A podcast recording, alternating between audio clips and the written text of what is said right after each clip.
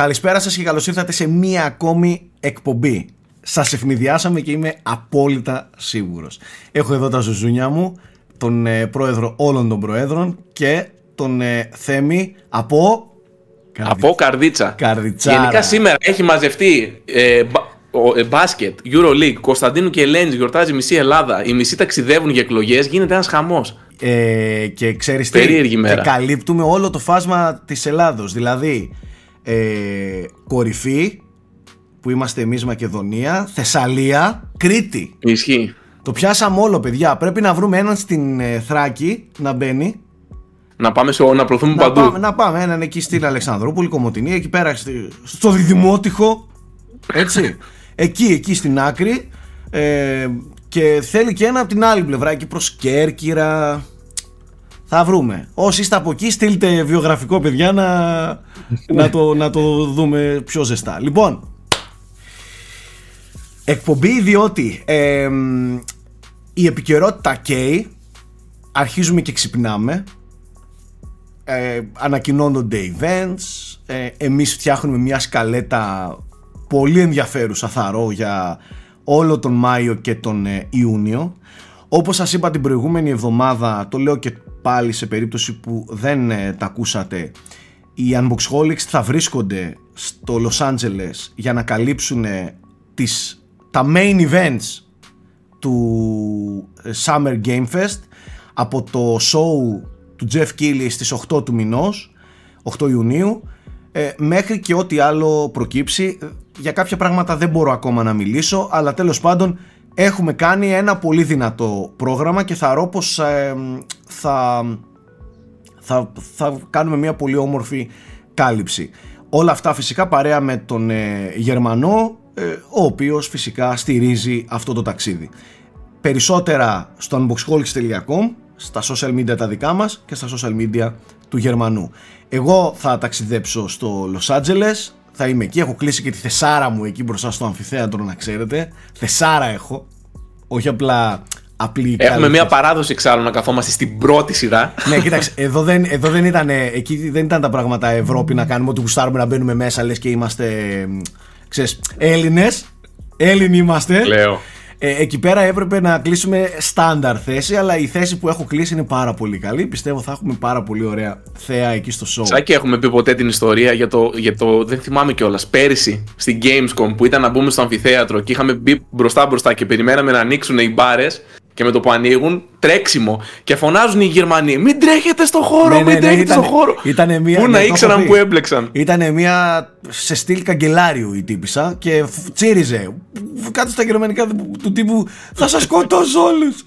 Τέλος πάντων, δεν ακούσαμε τη φωνή όμως, τη γλυκιά τη φωνή, την όμορφη. Γεια σας, κύριε Πρόεδρε.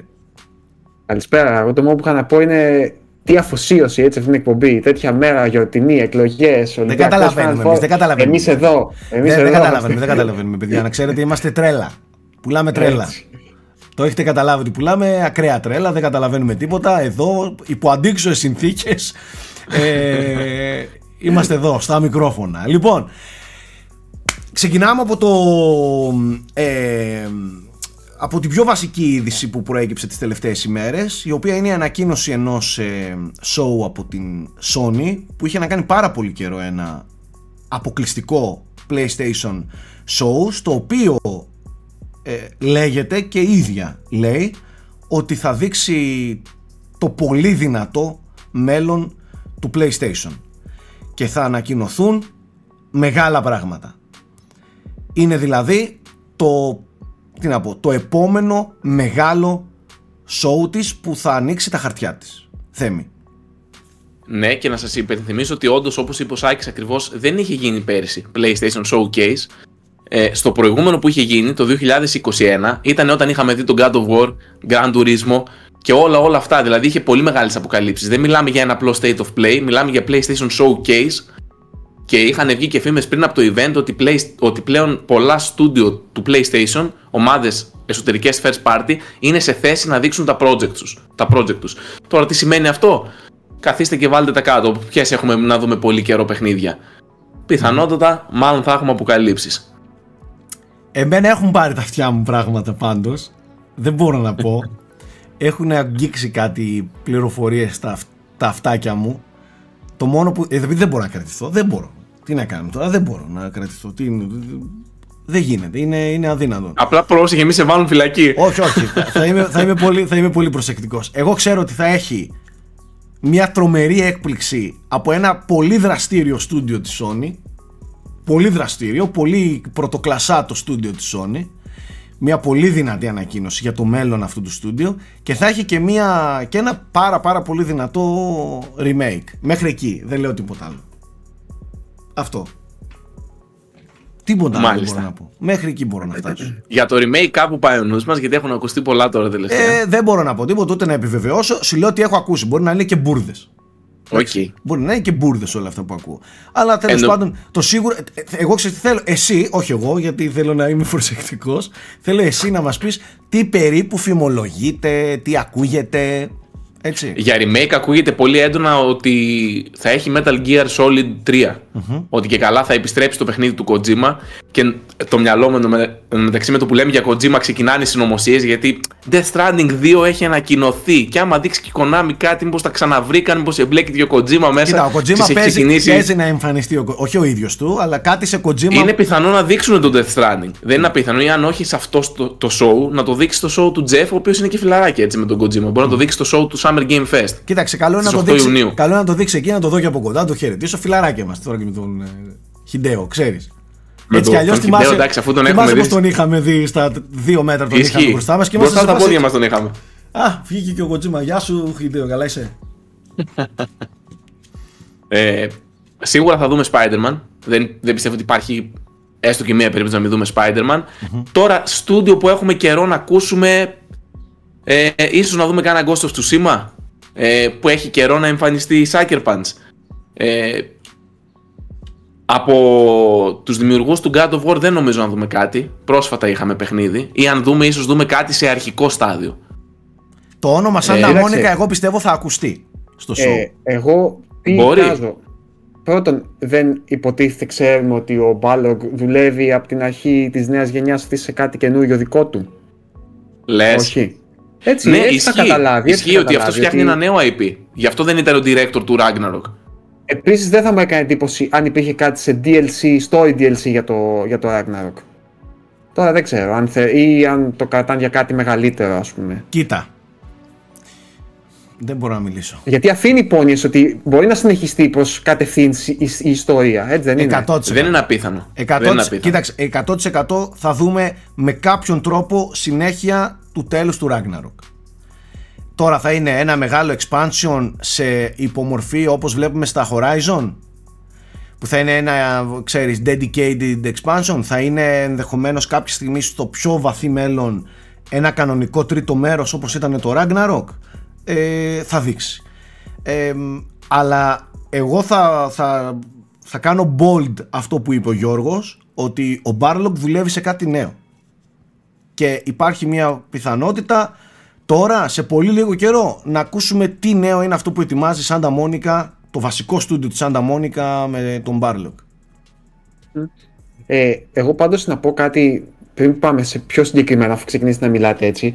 Θέλω να πω λίγο γενικά γιατί νομίζω ότι θα είναι ένα καλό show. Πρώτον, η Sony όπως είπε και ο Θέμης δεν κάνει τακτικά αυτά τα showcases. Ε, δεν είναι ας πούμε σαν την Nintendo που έχει ένα standard πρόγραμμα με δύο κάποιες φορές και τρία direct το χρόνο.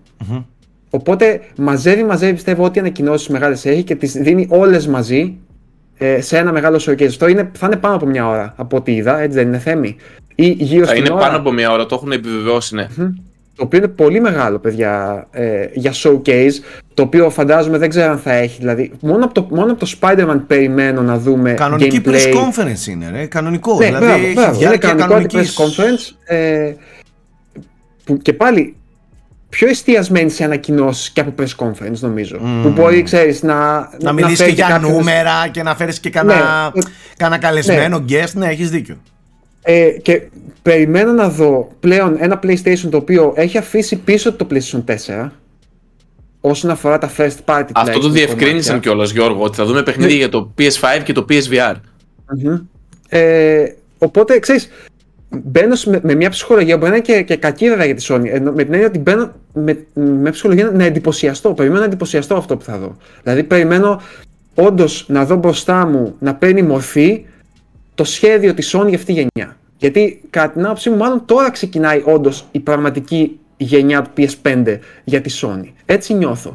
Και ότι η ναυαρχίδα τους είναι το Spider-Man 2 φυσικά, σε αυτή την αφετηρια Και μετά, το δεύτερο που θεωρώ, δεν θα πω σίγουρα, θεωρώ ότι αν δεν είναι και εδώ, λίγο περίεργο θα φανεί, είναι της, το, το, της Naughty Dog το multiplayer παιχνίδι. Ο Functions. Το Factions αυτό, ναι, δεν ξέρω αν λέγεται Factions ή αν είναι codename ή όχι, ρε παιδί μου, αλλά περιμένω να δω και, όχι Last of Us, ε, Naughty Dog κάτι Uncharted. Ναι, και εγώ πιστεύω ότι σίγουρα θα έχει το multiplayer. Uncharted. Αυτό το multiplayer, όχι κάτι άλλο. Όχι κάτι άλλο. Αλλά δεν θα μου έκανε εντύπωση. Κάτι επειδή... ψιθύριζε ο Σάκης, κάτι Uncharted ε, άκουσα. Uncharted. Κοίτα, υπήρξε μια φημολογία ότι το Uncharted πλέον ε, ίσως πάει σε άλλο στούντιο ή είχε ξεκινήσει ένα remake ε, νομίζω από την Band. Τέλος πάντων. Αυτό, δεν σημαίνει, αυτό δεν σημαίνει βέβαια ότι εξαφανίστηκε σαν franchise και ότι δεν θα ναι. ξαναεμφανιστεί και ότι το παράτησε. Προφανώς. Ε, από τις δηλώσεις. σα ίσα, παιδιά, για να έβγαλαν και ταινία Uncharted. Ναι, όχι. Υπάρχει περίπτωση να μην βγει παιχνίδι ξανά; Τώρα. Δεν το συζητάμε. Δεν θα πάει στον ύπνο ξαφνικά το, το franchise τόσο μεγάλο για τη Sony.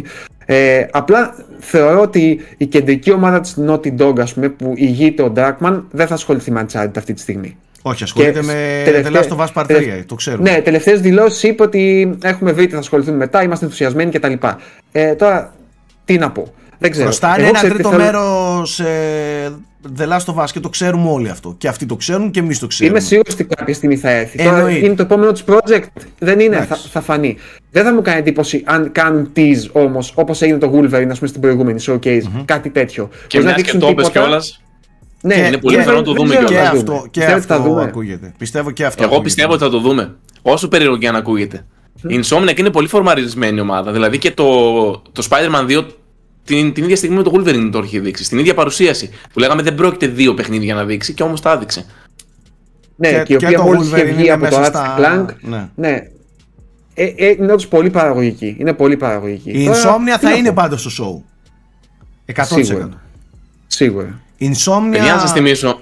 Ναι. ναι, συγγνώμη Σάκη. Όχι, έλεγα για τα, τα στανταράκια που θεωρώ ότι θα είναι. Η Insomnia θα είναι σίγουρα. Έκπληξη θα, θα δούμε Κάτι σε Naughty Dog πιστεύω θα υπάρχει. Κάτι σε Santa Monica πιστεύω θα υπάρχει. Ε... Κάτι σε Bungie νέο πιστεύετε θα υπάρχει. Εμένα εκείνη το ερώτημα ας πούμε. Αυτό δεν, δεν, δεν, δεν ξέρω, αλλά από τα νέα στούντιο της Sony ε, θεωρώ πολύ πιθανό να δούμε κάτι από Blue Point, παιδιά. Την οποία την έχει πάρει, είναι η ομάδα που έχει φτιάξει το remake του Demon Souls. Ε, και μάλλον τώρα σκέφτομαι ο, ο Σάκης κάτι για remake, είπε μήπως δεν εννοεί το Metal Gear και εννοεί κάποιο άλλο remake.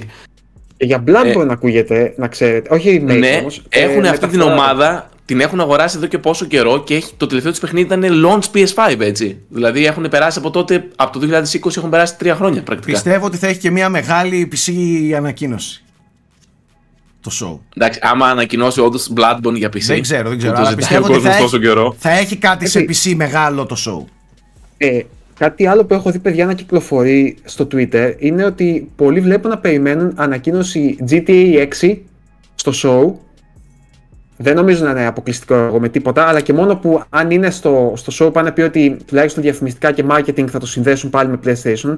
Όπως είχε γίνει το... και με το 5. Ενώ ναι, ναι, αν το θεωρείτε πιθανό ας πούμε. Γιατί θέλει εδώ κουμπώνει λίγο και η άλλη είδηση που μάθαμε από τα οικονομικά της Stake του. Για πες λίγο Πρακτικά. Την πληροφορία ακριβώς. Δεν είπαν ξεκάθαρα ότι θα ναι. κυκλοφορήσει ναι. το GTA 6 τη συγκεκριμένη μέρα, αλλά επειδή οι επενδυτές πρέπει να γνωρίζουν ε, και κάποιες πληροφορίες για το μέλλον και τους στόχους της εταιρείας, ε, είπαν ότι το 2000, το οικονομικό Είναι... έτος 2024 με 2025, νομίζω, ναι. θα σας πω τώρα. Το οποίο, το οποίο ξεκινάει, ουσιαστικά νομίζω. Το οποίο ξεκινάει το, οποίο, το οικονομικό από τον Μάρτιο ναι, ξεκινάει τον Απρίλιο του, τον Απρίλιο του 2024 και ολοκληρώνεται το 2025. Λένε ότι μέσα αυτή την περίοδο θα δούμε νούμερα ρεκόρ. Που εντάξει. Μάλιστα 8,5 δις. Multiple, multiple projects, έτσι. Αναμένονται 8,5 δις έσοδα. Αυτό δεν έλεγε. Ναι, ναι αναμένουν ε, νούμερα που θα ξεπεράσουν κάθε... Περίμενε. 8,5 δις Από πού θα βγάλει, από remake, από κυκλοφορία του Red Dead 1 στο PC, από πού θα τα βγάλει το 8,5 δις; Μόνο από ένα, το μόνο, NBA, ένα αλλά... παιχνίδι, μόνο ένα παιχνίδι μπορεί να κάνει 8,5 δις έσοδα. Ή ένα ή 200. Νομίζω όλοι καταλαβαίνουμε πού το πάει. Ε, ναι, είναι σαν να λέει ότι περιμένουμε ότι θα βγει το GTA. Σίγουρα φωτογραφίζεις παιδιά το GTA. Απλά λέει πολλαπλά projects που θα καθορίσουν ξέρω εγώ, τη βιομηχανία. Κάπως έτσι νομίζω το. Ναι, εντάξει, πολλαπλά project μπορεί να είναι GTA 6, GTA Online καινούριο ε, ή κάτι, ναι. κάτι τέτοιο παρεμφερές. Ξέρεις, πολλοί είπαν μήπως αναφέρεται στο Bioshock. Ε, εν τω μεταξύ καπάκι, εγώ διάβασα φήμες ότι δεν περνάει και πολύ καλή ανάπτυξή του. Δεν ξέρω τώρα τι μπορούμε να επιστρέψουμε ναι, και ξαναρωτάω, Και ξαναρωτάω, τι σχέση έχει με εμπορική ε, Ακριβώς. Ναι, επιτυχία ναι, το Bioshock ναι, ναι, και να μιλάνε για τέτοια έσοδα. Δηλαδή, ναι. Ισχύει. Εντάξει, Ισχύει. Τέλος πάντων, ναι. Τώρα. Μόνο και μόνο στην ιδέα, παιδιά, ότι φτάνει το GTA, εμένα με πιάνει ένα hype. Δηλαδή ναι, το θεωρώ σχεδόν. Περίπτωση. Γιατί παιδιά, δεν υπάρχει μεγαλύτερο παιχνίδι στον πλανήτη τώρα, κακά τα ψέματα, έτσι. Όχι, Αν δηλαδή έχει αυτό στο show σου. Έχει ξεφύγει. Ε, τέλειωσε. Σε σημείο που ίσως και να υποβιβάζει τα δικά σου παιχνίδια. Δηλαδή, ξέρεις, η κουβέντα να τραβήξει πάνω του το GTA εγώ και μόνο γι' αυτό, αν ήμουν η Sony, δεν θα, θα, θα το σκεφτόμουν δεύτερη φορά, ας πούμε, γιατί αυτή τη στιγμή θέλεις. Όλοι να μιλάνε για το Spider-Man, κατά τη γνώμη μου, αν, θες, αν είσαι η Sony δεν θες να τραβήξει κάτι άλλο, τα βλέμματα. Το είχε πει κάποτε ο Σάκης και ισχύει πάρα πολύ. Ε, που όταν μιλούσαμε για την ηθρή καλή ώρα, Θεός ορέστην, ότι δεν χρειάζεται η Rockstar την ηθρή, το αντίστροφο. Η ηθρή ε, χρειάζεται η Rockstar. Δηλαδή, άμα ένα tweet άμα κάνει με GTA 6, θα πέσει το ίντερνετ την επόμενη ώρα. Το οποίο πάλι πούλησε άλλα 5 εκατομμύρια αυτό το τέτοιο. Αυτό ναι, το... δεν υπάρχει. Δηλαδή, Ειλικρινά, σαν στα γάλια τα πετάει τα 5, τα 5 εκατομμύρια σε, κα, σε κάθε. Νούμερα από άλλα παιχνίδια δεν τα φτάνουν ποτέ στη ζωή τους. Όχι, έτσι. 180 νομίζω έχει φτάσει πλέον. 180 εκατομμύρια πωλήσεις. Το οποίο είναι. Ναι, εντάξει, είναι, είναι, είναι ακραίο. Δεν, είναι δεν υπάρχει κάποιος να μην έχει παίξει GTA. Είναι ακραίο. Πραγματικά. Απλά το μεγάλο ποσοστό παιδιά αυτών των παιχτών έχουν μεγαλώσει με GTA Online όμως, έτσι. έτσι. Έτσι νιώθω. Δεν ξέρω τώρα αν έχουν επαφή με, με την κουλτούρα, με, με το ύφος των κλασικών GTA. Να μου πεις και το online στο ίδιο ύφος θα είναι. Γιώργο, φαντάζομαι. ίδια, ίδια κουλτούρα είναι. Ναι, που έχει και μπόλικο story πλέον το online, να ξέρεις. Δεν είναι. Έχει story missions και τα λοιπά, έτσι. Ναι, ναι. Έχει δηλαδή φαντάσου cutscenes με αποστολές που είχε μέχρι ναι. και ο Dr. Dre ήταν μέσα στο story του GTA Online. Έχουν okay. πολύ προσεγμένο story με ονόματα μεγάλα. Πάντως, το GTA 6 έρχεται ως ένα GTA το οποίο θα διαδεχθεί ένα ακραία μεγάλο GTA. Όχι, δηλαδή είναι πολύ πολύ πολύ μεγαλύτερο το brand από ότι ήταν από το 4 στο 5. Ναι. Που ήταν φαινόμενο που ήταν ήδη φαινόμενο. Ναι. Έτσι. Αυτό σημαίνει ότι, παιδιά, αν δείτε μια βόλτα να κάνετε στο ίντερνετ, πιστεύω ότι η Rockstar αυτό το πράγμα θέλει να το τελειώσει. Κυκλοφορούν καθημερινά, ειδικά τώρα με την AI και όλα αυτά, με την Unreal Engine 5, τα mods και όλα αυτά κυκλοφορούν κάθε μέρα και καλά leaked videos από το καινούριο GTA τα οποία είναι fake τα περισσότερα. Τι τα περισσότερα; Όλα πλην το leak που είχε γίνει πριν κάποιους μήνες ρε παιδί μου. Και πιστεύω ότι αυτό κάποια στιγμή θα θέλει και να το λήξει του τύπου παιδιά αυτό είναι το, το, το main παιχνίδι. Ε, επίσημα δείτε το. Το περιμένουμε κάποια στιγμή μέσα στο 24-25 ξέρω εγώ πότε θα πει. Ε, άρα Σάκη, ότι... εσύ δεν το θεωρείς απίθανο να δούμε κάτι Γιώργο, από Γιώργο, GTX. Εάν, εάν έχει σκοπό πράγματι το... η κυκλοφορία του παιχνιδιού να είναι στο οικονομικό έτος 24-25 θεωρώ ότι είναι μια ιδανική περίοδος τώρα και αφού έχει ήδη γίνει όλη αυτή η ζημιά και έχει κάνει το damage control της με το leak και τους hackers Πιστεύω ότι είναι η ιδανικότερη περίοδος να ανακοινώσει και να δείξει το πρώτο τρέιλερ του GTA 6 και μετά ας μας μιλήσει μετά από 1,5 χρόνο. Πάλι δεν θα έχει κανείς πρόβλημα. Αλλά πιστεύω ότι ήρθε, ήρθε η εποχή να, να ζεστάνει σοβαρά το έδαφος πια. Δεν είμαστε απλά... Αν είναι να βγει παιδιά όντως ε. Αν είναι να βγει τέλη 24 π.χ., ε, είναι καλή στιγμή όντως να το ανακοινώσεις από τώρα. Εκτός αν παίξει και αυτή την ίδια μπάλα που παίζουν οι περισσότερες εταιρείες πλέον που δεν θέλουν να απέχουν πάρα πολύ οι ανακοινώσεις. Ωστόσο, η ανακοίνωση έχει κάνει ότι υπάρχει GTA 6. Δεν είναι ότι δεν υπάρχει. Ε, υπάρχει, έχει δείξει και λογότυπο. Αλλά δεν ξέρουμε. Λογότυπο δεν έχει δείξει, Ναι, αλλά ναι, έχει ναι, πει ναι. ότι, το θα- φτιάχνει. Ναι, ναι, οκ, εντάξει, έχεις δίκιο. Ε, αλλά έχει δηλώσει ότι Ε, ετοιμάζεται εν το τω μεταξύ- επόμενο GTA. Ναι, ναι, το έχουν πει επίσημα. Θυμήστε μου λίγο, νομίζω ε, τα Red Dead σίγουρα έβγαινε- έχουν βγει Μάιο.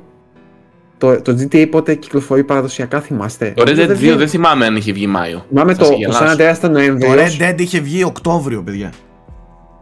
Το Red Dead 2 είχε βγει Οκτώβριο. Οκτώβριο. Οκτώβριο. 26 Οκτωβρίου 2018. OK, OK, Ναι. άρα δεν είναι. Είναι ή άνοιξη ή τέτοιο. Είχε λοιπόν. βγει Οκ. Οκτώβριο το Red Dead, είχε βγει ε, Ιούνιο το πρώτο Red Dead, το... ε, Ναι, κάπου εκεί, Μάιο-Ιούνιο ήταν το Μάιο πρώτο. το πρώτο Red Dead. Το GTA συνήθως κυκλοφορούν μετά το καλοκαίρι, Ναι, το 5 δεν θυμάμαι πότε έχει κυκλοφορήσει. Σεπτέμβρη, κάτι τέτοιο. θυμάμαι. Σεπτέμβριο. Τέλος πάντων. Σεπτέμβριο.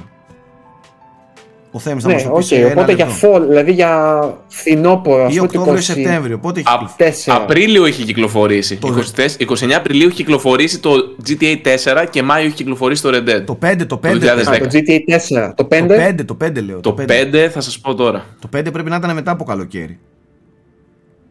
Ε, το 5 ήταν Σεπτέμβριο. Σεπτέμβριο, μπράβο. Στα, Όπως- Τότε στα PS3 360. Ό- όπως και το San Andreas ήταν Σεπτέμβριο, το θυμάμαι το θρηλυκό 2004. Εκείνο εντάξει. Εκείνο το Ναι, θυμάμαι. ναι. Ε, τέλος πάντων, Μάλιστα. θεωρώ, Οκ, αυτό. θεωρώ ότι είμαστε κοντά στην ανακοίνωση. Δεν ξέρω αν θα αποφασίσει να δείξει GTA 6 σε show της Sony. Και τι εννοώ. Το λέω. Και τι εννοώ. Δεν ξέρω αν, αν θα ήθελε ε, να μέσα σε άλλα τεράστια μεγαθήρια που θα δείξει η Sony να έχει και το GTA 6. Απ' την άλλη η Sony είναι πληγωμένη. Το να συνδέσεις το πιο μεγάλο παιχνίδι στο σύμπαν με την Η κονσόλα Sony- σου η δεν είναι και Sony μικρό είναι πράγμα. πληγωμένη και αρκετά θυμωμένη. Ε, δεν το θεωρώ και εντελώς απίθανο να έχει μέσα και ένα τρέιλερ του GTA 6. Δεν το θεωρώ εντελώς απίθανο. Ούτε εγώ το θεωρώ. Δεν το απίθανο, θεωρώ παιδιά. εξε, Από το γεγονός, ε- εξωφρενικά πιθανό, αλλά και όχι εξωφρενικά πιθανό. έχουμε ξαναδεί συνεργασία. Τότε αυτό με το που έδιναν το GTA Online δωρεάν στο, για τους PS Plus, έχουμε ξαναδεί τις δύο εταιρείες να συνεργάζονται. Δεν είναι καθόλου απίθανο. Κάτε με. Ναι, δεν, δεν ξέρω. Αλλά ποιος ξέρει. Δεν ξέρω τι, τι παίζει εκεί πέρα πίσω σε επίπεδο corporate και τι συμφωνίες και τα λοιπά, αλλά, αλλά εγώ δε- γενικά δεν θεωρώ α- α- απίθανο να, να δούμε τον επόμενο καιρό GTA. Και Ωραία. Να φαντάζεσαι- κάνω μια τελευταία ερώτηση. Για την Εγώ έχω άποψή μία σας. να κάνω. Για πες ε, εσύ. Θε. Δε, ξεφεύγει λίγο από το GTA, αλλά σχετίζεται με το event. Εδώ και πολύ καιρό ακούγεται για νέο hardware PlayStation, είτε για ένα Slim το οποίο θα έχει, α, ε, συγγνώμη, είτε για ένα PlayStation που θα έχει αποσπόμενο δίσκο, ώστε να μην υπάρχουν δύο μοντέλα, να πουλάει μόνο ένα και όποιος θέλει να παίρνει το, τη μονάδα ανάγνωσης δίσκων. Και ακούγονται και πράγματα για PlayStation 5 Pro. Και Ωραία. μάλιστα την Take 2 που είπε για το GTA, ε, είπε ο επικεφαλής της της εταιρείας, και δεν μιλάμε για ένα τυχαίο, μιλάμε για τον CEO της Take 2, η οποία είναι μία από τις μεγαλύτερες publishing εταιρείες στη βιομηχανία. Είπε ότι θεωρώ πολύ πιθανό να δούμε mid-gen ανανεώσεις. Θέλω να μου πείτε αν πιστεύετε ότι θα δούμε κάτι στο event της Sony και πώς σας φαίνεται γενικά το concept να δούμε ξανά ανανεωμένες κονσόλες αυτή τη γενιά. Εγώ έχω απάντηση, άμα θέλεις. Για Εγώ πες. δεν ξέρω, σ' άκουσα Θέλω, να εννοείται. μιλήσεις. Α, ε, εγώ θεωρώ σχεδόν σίγουρο ότι θα έχουμε mid- mid-gen ανανέωση. Θεωρώ ότι είναι πλέον η, η, η σκαλέτα ας πούμε, της, της στρατηγικής και των δύο, έτσι κι αλλιώς. Αλλά πλέον, παιδιά, δεν ανακοινώνεις κονσόλες αν δεν ανακυκλοφορήσουν πολύ άμεσα. Δεν νομίζω ότι τόσο άμεσα είναι να βγει ε, κάτι ανανεωμένο, οπότε δεν ξέρω αν θα δούμε κάτι. Ε, Πιο πιθανό να δούμε αυτό το φημολογούμενο ε, φορητό που είναι μέσω stream, κάτι τέτοιο που είναι σαν το Switch αλλά παίζει μέσω του PlayStation 5 που τύπου, λένε. τύπου Steam Deck. Ναι, μπράβο, κάτι τέτοιο. Παρά νομίζω νέο hardware, εκτός και αν να βγει το, Σνα- το Σεπτέμβρη, ας πούμε. Κατάλαβες. Γιατί δεν θέλεις νομίζω να κανιβαλίσει τις πωλήσεις της κονσόλας σου για τις γιορτές, ανακοινώντα νέο μοντέλο το οποίο θα βγει πότε, ας πούμε, το Μάρτιο. Κατάλαβες τι εννοώ. Ε, νομίζω ότι θες να αφήσεις, μιας και το stock έχει διορθωθεί όπως φαίνεται, θες να αφήσεις να φυσήξει τώρα η κονσόλα έτσι, να πάει λίγο τρένο στις γιορτές με το πάει τρένο Spider-Man αυτή που τη έχει. στιγμή. Ναι, αυτό λέω. Δηλαδή δεν ξέρω αν έχει νόημα. Εκτός, ξαναλέω, αν είναι κάτι να βγει πολύ άμεσα. Ναι.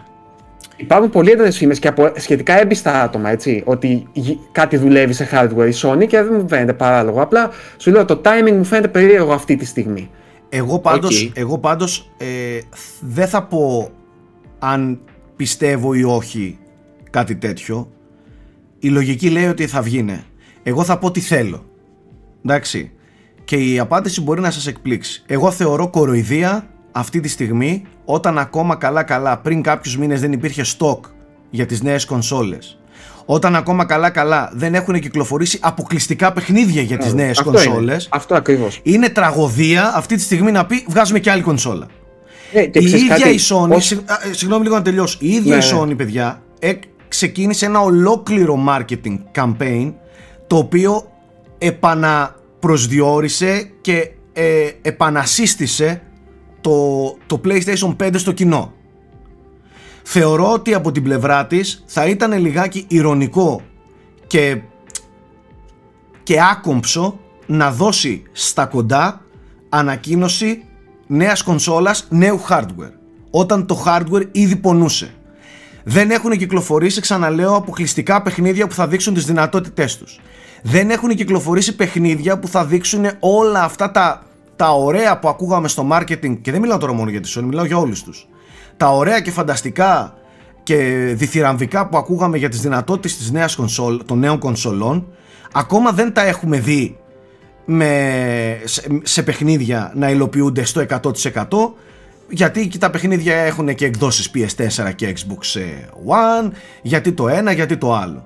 Θεωρώ μεγάλη κοροϊδία αυτή τη στιγμή να συμβεί κάτι τέτοιο. Δεν το θεωρώ απίθανο, ίσα ίσα το θεωρώ που- πιθανό αλλά ελπίζω, ελπίζω να έχουν τουλάχιστον το ηθικό του πράγματος και να πούνε εντάξει κρατηθείτε κανένα χρόνο ακόμα Ναι. ε, να, να κάτσει λίγο η σκόνη μέχρι πριν τρεις μήνες τους κράζαμε που δεν είχαν κονσόλες στα ράφια τώρα θα τους πούμε, θα, θα τους πούμε ότι ε, ε, βγήκανε και νέο hardware πάντε πάρτε το νέο Ναι, όχι. για- είναι και αυτό που συγγνώμη λέω, λίγο, σωστά το λες, και πολύ συγγνώμη σωστά είναι. λίγο. Ξαναρωτάω τώρα τον οποιονδήποτε χρήστη PlayStation και θέλω να μου απαντήσει και το κοινό από κάτω.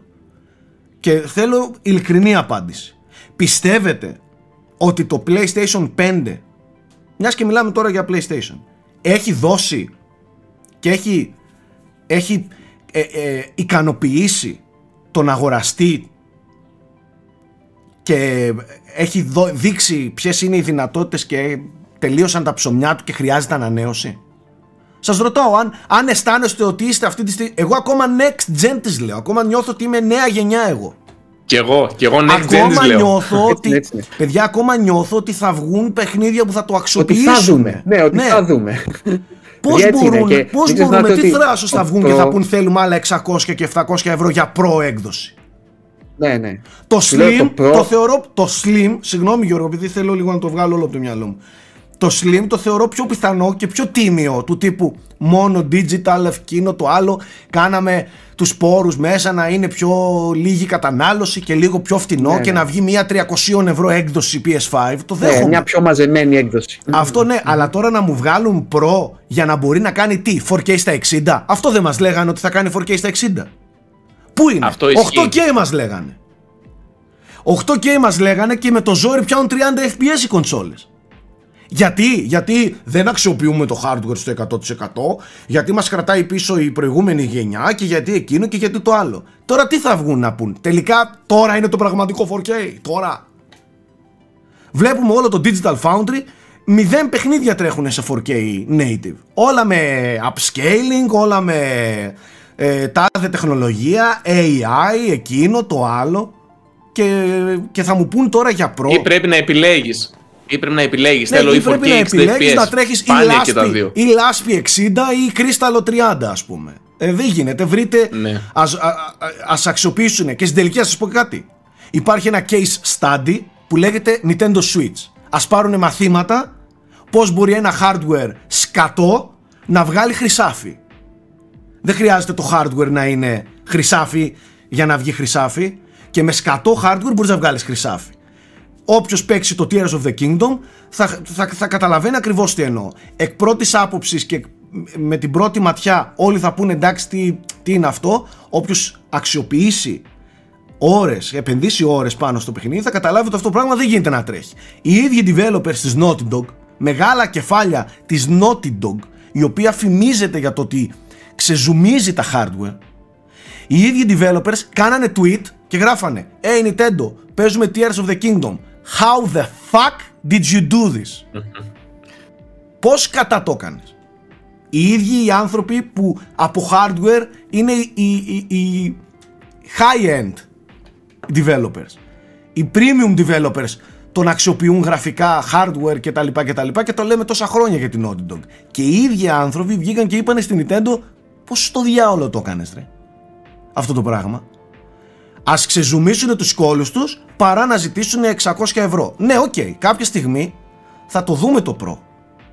Κάποια στιγμή θα δούμε ανανέωση, αλλά αυτή η ανανέωση θα είναι marketing ανανέωση. Δεν θα είναι τίποτε άλλο.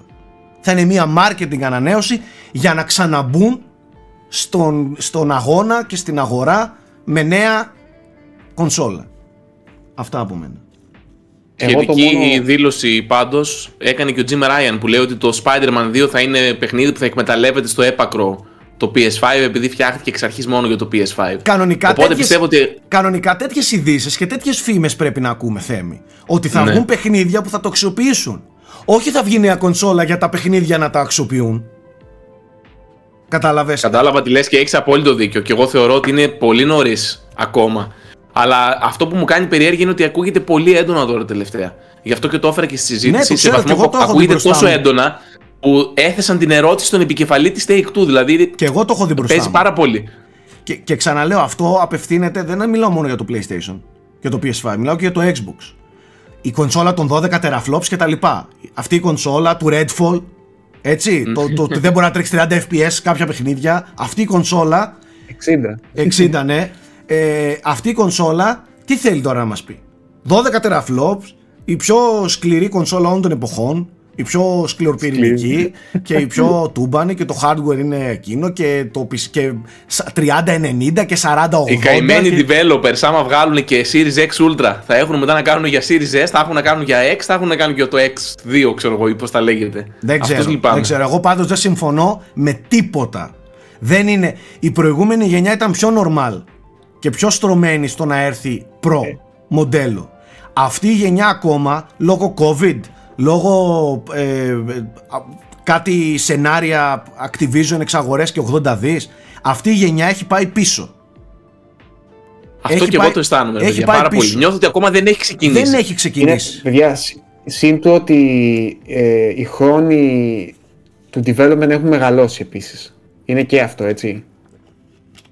Ισχύει. Μαζί με την πανδημία, όπως λες και εσύ. Σύντομα ότι τα παιχνίδια γίνονται πιο πολύπλοκα. Εγώ το μόνο που θέλω να συμπληρώσω σε αυτά τα ποσά με τα οποία συμφωνώ σχεδόν 100% ας πούμε, είναι ότι το marketing ε, slogan ας πούμε, του Pro τότε ήταν το 4K. Φέρνουμε το 4K στο PS4.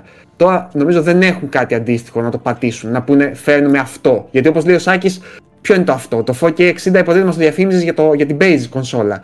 Δηλαδή δεν έχουν ακόμα, πώς να σου πω, κάπου να το να πατήσουν. Σαν, σαν, ναι, σαν, ε, να το προωθήσουν με βάση αυτό το χαρακτηριστικό, ας πούμε, κατάλαβες. Αυτό δεν νιώθω ότι υπάρχει ακόμα και όπως λέει και ο Σάκη, δεν έχουμε δει τίποτα. Τέλος πάντων, νομίζω ότι τα είπες όλα, Σάκη, πολύ ωραία. Ε, μια τελευταία ερώτηση θα σας κάνω, όχι πολύ αναλυτική απάντηση θέλω από εσάς.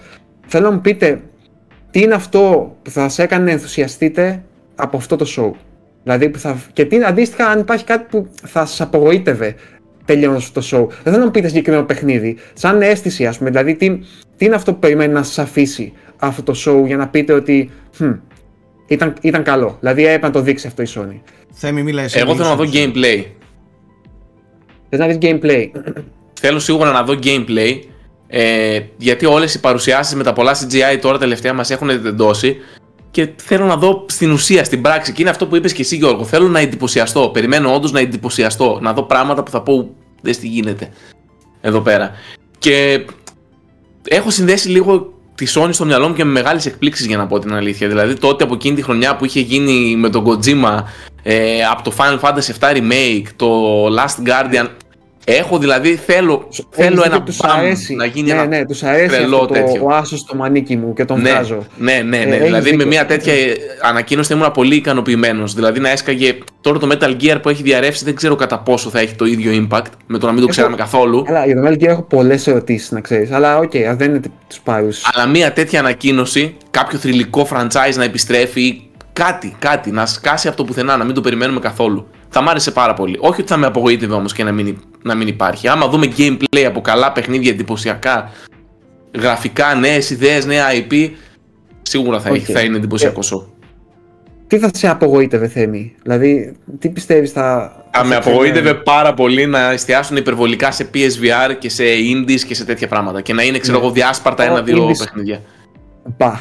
Μπα. Ούτε το ένα ούτε το άλλο, πιστεύω. Ούτε το ένα ούτε το άλλο. Το θεωρώ, δηλαδή. Γιατί με, ειδικά το VR με φοβίζει λιγάκι, γιατί δεν, δεν έχει πάει πάρα πολύ καλά σε πωλήσεις από ό,τι βγάζουμε από τα συμφραζόμενα της Sony. Οπότε ίσως να θέλουν αυτή τη μεγάλη ευκαιρία να το σμπρώξουν. Αυτό, ας, ας κάνουν το κομμάτι τους, ας δείξουν Ναι. τα παιχνίδια που είναι να δείξουν, γιατί είναι πάρα πολύ, ο, χα- ο- πάρα πολύ ωραίο hardware και είναι κρίμα να αδικηθεί, αλλά θέλω, θέλω αυτά που είπα. Οκ. Κατανοητό για μένα. Σάκη. Κοίταξε Γιώργο, η, η Sony παραδοσιακά είναι μεγάλο μαστόρι στο να φτιάχνει hype. Και hype εννοώ στο να δίνει, να ανοίγει τα χαρτιά της και να αφήνει τον κόσμο με το στόμα ανοιχτό. Θεωρώ ότι θα είναι ένα τέτοιο show. Έχει καιρό να το κάνει, το χρειάζεται περισσότερο από ποτέ πλέον και δεδομένου ότι κυριολεκτικά παιδιά δεν έχουμε μεγάλα χαρτιά από εδώ και στο εξής να περιμένουμε πέρα από ένα Spider-Man. Πέρα Ναι, από κανένα το- δυο αποκλειστικότητες τύπου Silent Hill 2 Remake και τέτοια πράγματα δεν έχουμε κάτι που είναι big. Μετά το Ragnarok δηλαδή τελεί, ε, ξέρ, και, και το μόνο που ξέρουμε είναι το Spider-Man 2 από εκεί και πέρα η Sony είναι, έχει χρόνια να υπάρξει σε μια κατάσταση που ο κόσμος δεν έχει μπροστά του έναν ορίζοντα πλούσιο που σημαίνει ότι αυτό το πράγμα θα το αλλάξει. Εγώ θα είμαι ευτυχισμένος εάν δω παιχνίδια μεγάλα στο στυλ μου να έχουν gameplay και όχι να τα δω σε ένα teaser και εδώ είναι που θα απογοητευτώ σε ένα teaser με ένα λογότυπο ε, 30-40 δευτερολέπτων και αυτό εγώ θα ήθελα να δω την οποιαδήποτε ανακοίνωση να συνοδεύεται από κάτι πιο ουσιώδες ε, θα μου πεις με καλύπτει και η ύπαρξη να γνωρίζω την ύπαρξη ότι έρχεται το, το χ ψ παιχνίδι αλλά θα ήθελα να δω ε, και κάτι πιο έμπρακτα δεν εννοώ κατά ανάγκη ένα αδιάκοπο gameplay βίντεο έτσι, Ναι, ναι. αλλά να το δω ρε παιδί μου, δηλαδή να υπάρχει να Νομίζω ότι υφίσταται. αυτό που λέμε είναι να αποκτήσουμε όλη μια αίσθηση του πώς παίζεται αυτό το παιχνίδι που βλέπουμε. ρε παιδί μου. Ακριβώς, Δηλαδή, ποιο είναι το ακριβώς. gameplay. Ακριβώς. Όχι απαραίτητα. Ακριβώς. Ναι, ένα δηλαδή, μονόπλανο, ας να σου πω πούμε, μέσα. κάτι. Gameplay Dead, Death ε, Stranding 2. Κουκλί. Ω, ναι, αυτό Φέρτο, ναι. Κουκλί. Φέρτο. Ναι, ναι, ναι, ναι. Φέρτο. Και δεν Ε, χρειάζεται, ναι. Αν θα μου ανακοινώσεις κάποιο remake μεγάλο και τα λοιπά, δείξε μου gameplay. Δηλαδή αν όντως υπάρχει όντως Metal Gear, δείξε μου gameplay. Μη μου δείξεις ένα CGI με τον Snake και αυτό. Ή, ή έστω in engine θα είναι, φαντάζομαι, αλλά κάποιο cutscene, ξέρω εγώ, Έστω ρε ξέρεις. παιδί μου, κάτι να φαίνεται. Κάτι Συμφωνώ, να φαίνεται, κατάλαβες. συμφωνώ. Ε, με αυτή τη λογική. Απ' την άλλη θα απογοητευτώ και εγώ αν δω πολύ μεγάλη εστίαση στο PSVR 2, που δεν θα έχει μεγάλη εστίαση στο PSVR 2. Εγώ έτσι πιστεύω, παιδιά. Ε, θα, έχει, θα έχει σίγουρα ένα κομμάτι στο PSVR 2. Θα έχει σίγουρα μια μεγάλη ανακοίνωση για το PSVR 2. Ένα μεγάλο brand θα έρθει και στο PSVR 2, που δεν το γνωρίζουμε ακόμα. Αλλά ε, δεν, ε, εκεί θα απογοητευτώ δηλαδή να αφοσιωθεί. Που δεν νομίζω να αφοσιωθεί. Θα, θέλω να, να, να, να γίνει αυτό που μπορεί να κάνει καλά η Sony. Δηλαδή να πει μαλάκα τι έρχεται στο PlayStation; Τι έρχεται στο PS5. Δηλαδή αυτό θέλω. Single player παιχνίδια story driven. Άντε γεια. Αυτό. Δεν θέλω κάτι άλλο. Ε, εγώ το μόνο που θέλω να συμπληρώσω σε αυτά που είπατε είναι ότι. Μην αρχίσει τα games ελπίζω- σας σε service και τέτοια τρελαθώ. Α, δυστυχώς πιστεύω θα έχει παιδιά τέτοια. Θα έχει. Μόνο και μόνο από τα στούντιο που, που, που, που ξέρουμε ότι δουλεύουν πάνω σε τέτοια δεν είναι. Θα Τέλος πάντων, εγώ αυτό που θα ήθελα να δω είναι να δω ένα παιχνίδι που να πω αυτό μου μοιάζει για το παιχνίδι που θα καθορίσει τη γενιά του PlayStation 5. Δηλαδή, όπως είχαμε δει κάποτε το Uncharted 4 και λέγαμε αυτό φαίνεται όντως για παιχνίδι του PlayStation 4 που ξέρεις, θα θέσει ένα πύχη, ρε παιδί μου, κατάλαβες για, για το τι είναι το PS4. Περιμένω να δω κάτι τέτοιο από τη Sony ε, στο show. Δηλαδή, να δω ένα παιχνίδι που να πω, OK, τώρα καταλαβαίνω τι είναι το PS5 και Να ποια είναι η ρωτήσω κάτι. εξέλιξη και, Να- και τι μπορεί να κάνει, ας πούμε. Να σου κάνω μια ερώτηση απέναντι σε αυτό που λες. Εάν αύριο το πρωί τελείωνε η γενιά του PS5, ποιο θα ήταν για εσάς το παιχνίδι που το καθόρισε; Ε, αυτή τη στιγμή το God of War. Δεν ήταν αποκλειστικό το PS5 όμως. Ναι, αλλά Βλέπεις θεωρώ ότι, το η πιο κονσόλα, σημαντικό. βλέπεις ότι η κονσόλα έχει πρόβλημα σε αυτό. Και μου μιλάτε για προ. Εγώ, ναι. Πιο πολύ για το, το τέτοιο θα Κατάλαβα έλεγα, τι παιδιά. λες. Ποιο; Το Returnal, Ναι, το οποίο. το Ratchet. Το Returnal θα έλεγα, θα το Ποιο; πιστεύεις. Δηλαδή. Ναι, δεν- αυτό, μα αυτό σου λέω. Αυτό σου λέω. Ποιο δεν έχει είναι ακόμα. το παιχνίδι του Δεν έχει PlayStation 5. Όχι, ακόμα αυτά που έχουμε δει ήταν ε, 1,5, 4,5 ας πούμε. PlayStation 4,5, κατάλαβες. Με το ένα πόδι στο 4 και το άλλο στο 5 ας πούμε. Κάπως έτσι ήταν τα παιχνίδια. Γι' αυτό σου λέω ότι θέλω να δω κάτι που να πω, οκ, Χρειάζεται, όπως εκείνα τα, τα, τα, χρειάζεται το Uncharted 4 του. Το Ναι, The το Last αντί- of Us του.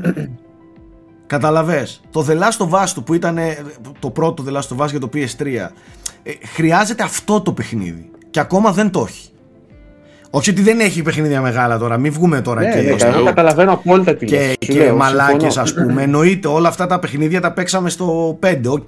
Αλλά καταλαβαίνεις τι εννοώ. Ότι η κονσόλα ακόμα όπως πολύ σωστά το έθεσες δεν έχει το μεγάλο της παιχνίδι που το προσδιορίζει σαν hardware.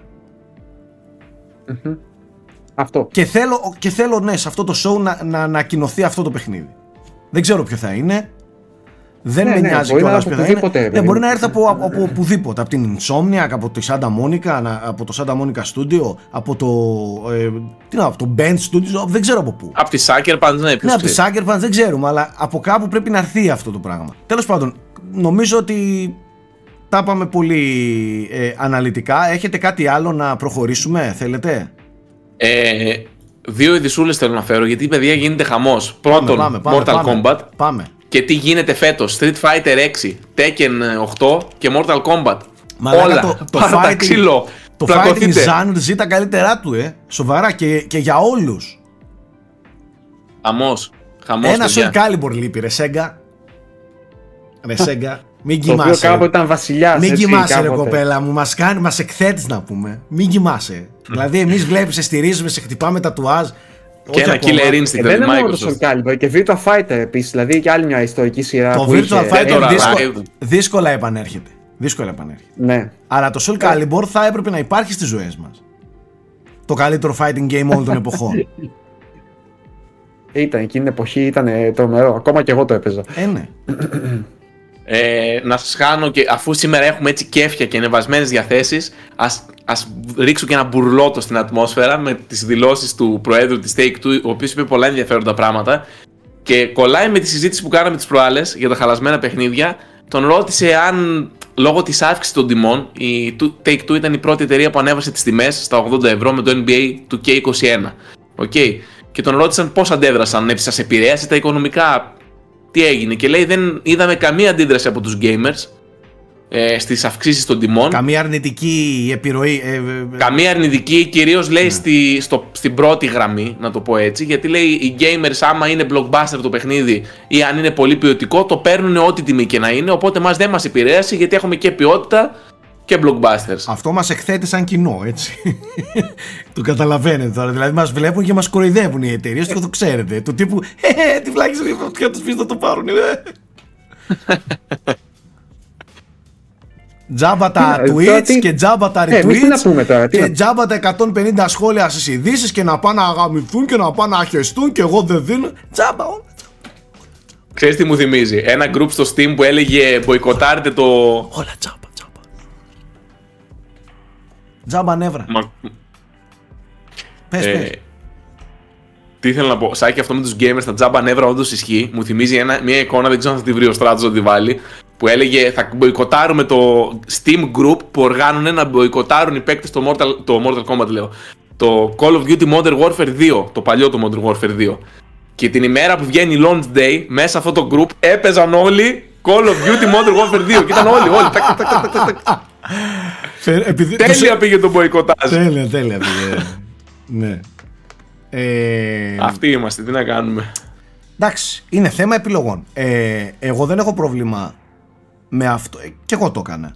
Και οι περισσότεροι. Δεν έχω πρόβλημα με το να αγοράσω ένα Elden Ring 10 ευρώ ακριβότερα από ότι πριν 5 χρόνια.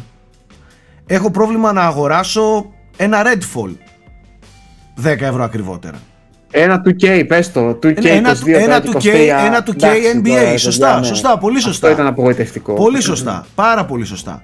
Ε, το, το πρόβλημα είναι να γκρινιάζεις, να θάβεις, να παραπονιέσαι, να ξεκινάς μποϊκοτάζ και υπογραφές, αλλά ο ίδιος σου να μην ε, υποστηρίζεις την ιδεολογία σου, να σου το πω έτσι. Ή, τα- ή αυτό που υποστηρίζεις.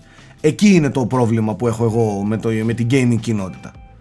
Κατάλαβες. Δηλαδή μπορούμε πανεύκολα να απειλήσουμε developers ότι θα τους σκοτώσουμε, θα τους ε, πιάσουμε στο δρόμο, θα τους ε, ε, ε, ε, κάνουμε bullying, θα τους ε, ανατινάξουμε τα αυτοκίνητα και θα τους βάλουμε φωτιά στα σπίτια. Ε, μπορούμε πανεύκολα να σηκώσουμε τέτοια σπαθιά, αλλά δεν μπορούμε πανεύκολα να συγκρατηθούμε στο launch ενός Call of Duty. Κατάλαβες, ε, αυτή εδώ η αντίθεση είναι λιγάκι που με... Αυτό είναι χαλάει. όντως ανησυχητικό. Αυτό Το είναι ότι που δεν είμαστε οι έχουμε. πρώτοι που θα γκρινιάξουμε, αλλά όταν φτάνει η ώρα για πράξεις, εν τέλει όλοι πάνε και αγοράζουν. Ναι, εντάξει, καλά κάνουν και αγοράζουν. Έχουν τα λεφτά, γουστάρουν και καλά κάνουν. Οκ, αλλά είναι και ήρεμοι αυτοί. Κάποιοι. Του τύπου ναι, ρε, φίλε, τι τα κάνουν. Εντάξει, εννοείται, θέλαμε 70. Ποιος θέλει να δίνει περισσότερα; Κανείς. Αλλά οκ, εντάξει. Χρειάστηκε, το κάνανε. Μπορούν, κάτι βλέπουν. Δεν το, οι εταιρείες αυτές δεν είναι παιδιά. Α, το κάνουμε και ό,τι γίνει. Κάνουν έρευνες. Χρόνια. Σίγουρα. Σίγουρα. Δεν, δεν, δεν, δεν παίρνουν μια απόφαση έτσι γιατί σήμερα πήγανε με νεύρα στο γραφείο ή γιατί δεν τους έβγαιναν απλά τα οικονομικά. Ή επειδή και κάνουν- γκρινιάζετε στο Twitter θα σας ξεσκίσουμε προφα- κολοπέδια. Ακριβώς. Πάρτε στην 10 ευρώ. Προφανώς και κάνουν έρευνες και μάλλον οι έρευνες τους είπαν ότι παιδιά ναι μας παίρνει. Προχωράμε. Προφανώς. Φοβάμαι μήπως οι έρευνες τους πούν μας παίρνει κι άλλο. και πάμε στα 90 ευρώ το παιχνίδι. Αν δεν έχει, Γιατί άμα λένε ότι δεν αν υπάρχουν- δεν έχει αρνητική. αφού- Μέχρι, ε, αυτά δουλεύουν με trial and error. Ξέρεις, δηλαδή καμιά φορά μπορεί να κάνουν και αυτό το trial and error. Και μετά backtracking. Ξέρεις τι θα γίνει εν τέλει. Θα τα ανεβάσουν 90, θα γίνει γκρίνια και θα πει άντε, επειδή είμαστε καλοί, θα τα ανεβάσουμε 85. Μέση λύση. Εγώ ξέρω ότι δεν GTA υπάρχει. 6, 85 ευρώ, τα ακούσετε πρώτοι εδώ. Εγώ ξέρω ότι δεν υπάρχει ούτε γκρίνια, ούτε παράπονο, ούτε χειροκρότημα. Υπάρχει ένα πράγμα. Αγοράζω, δεν αγοράζω. Παίρνω λεφτά, δεν παίρνω λεφτά. Αυτό είναι που καθορίζει τα πάντα. Όχι μόνο στη βιομηχανία του gaming, στα πάντα. Κατάλαβες. Είναι τόσο απλό. Όταν δεν επηρεάζεται η πώληση καθόλου και παραμένει υψηλά, δεν έχει νόημα του φωνάζω, δεν φωνάζω, γκρινιάζω, δεν γκρινιάζω μόνο όταν αρχίζει να επηρεάζεται η πώληση, τότε θα αρχίσει να επηρεάζεται και το υπόλοιπο κομμάτι. Όσο δεν Έχεις επηρεάζεται δίκιο. η πώληση, γιατί να υδρώσει κάποια νου αυτή ή οτιδήποτε. Και είναι λογικό, δηλαδή έτσι λειτουργούν ε, οι αγορές. Κάτι άλλο, Αυτά. Αυτά, παιδιά. κάτι για Ubisoft δεν είπες. Α, ναι, το ξέχασα. Είδες; Ετοιμαστείτε για πολύ Assassin's Creed. Έλα ρε, πέφτουμε από τα σύννεφα. Πάρα πολύ.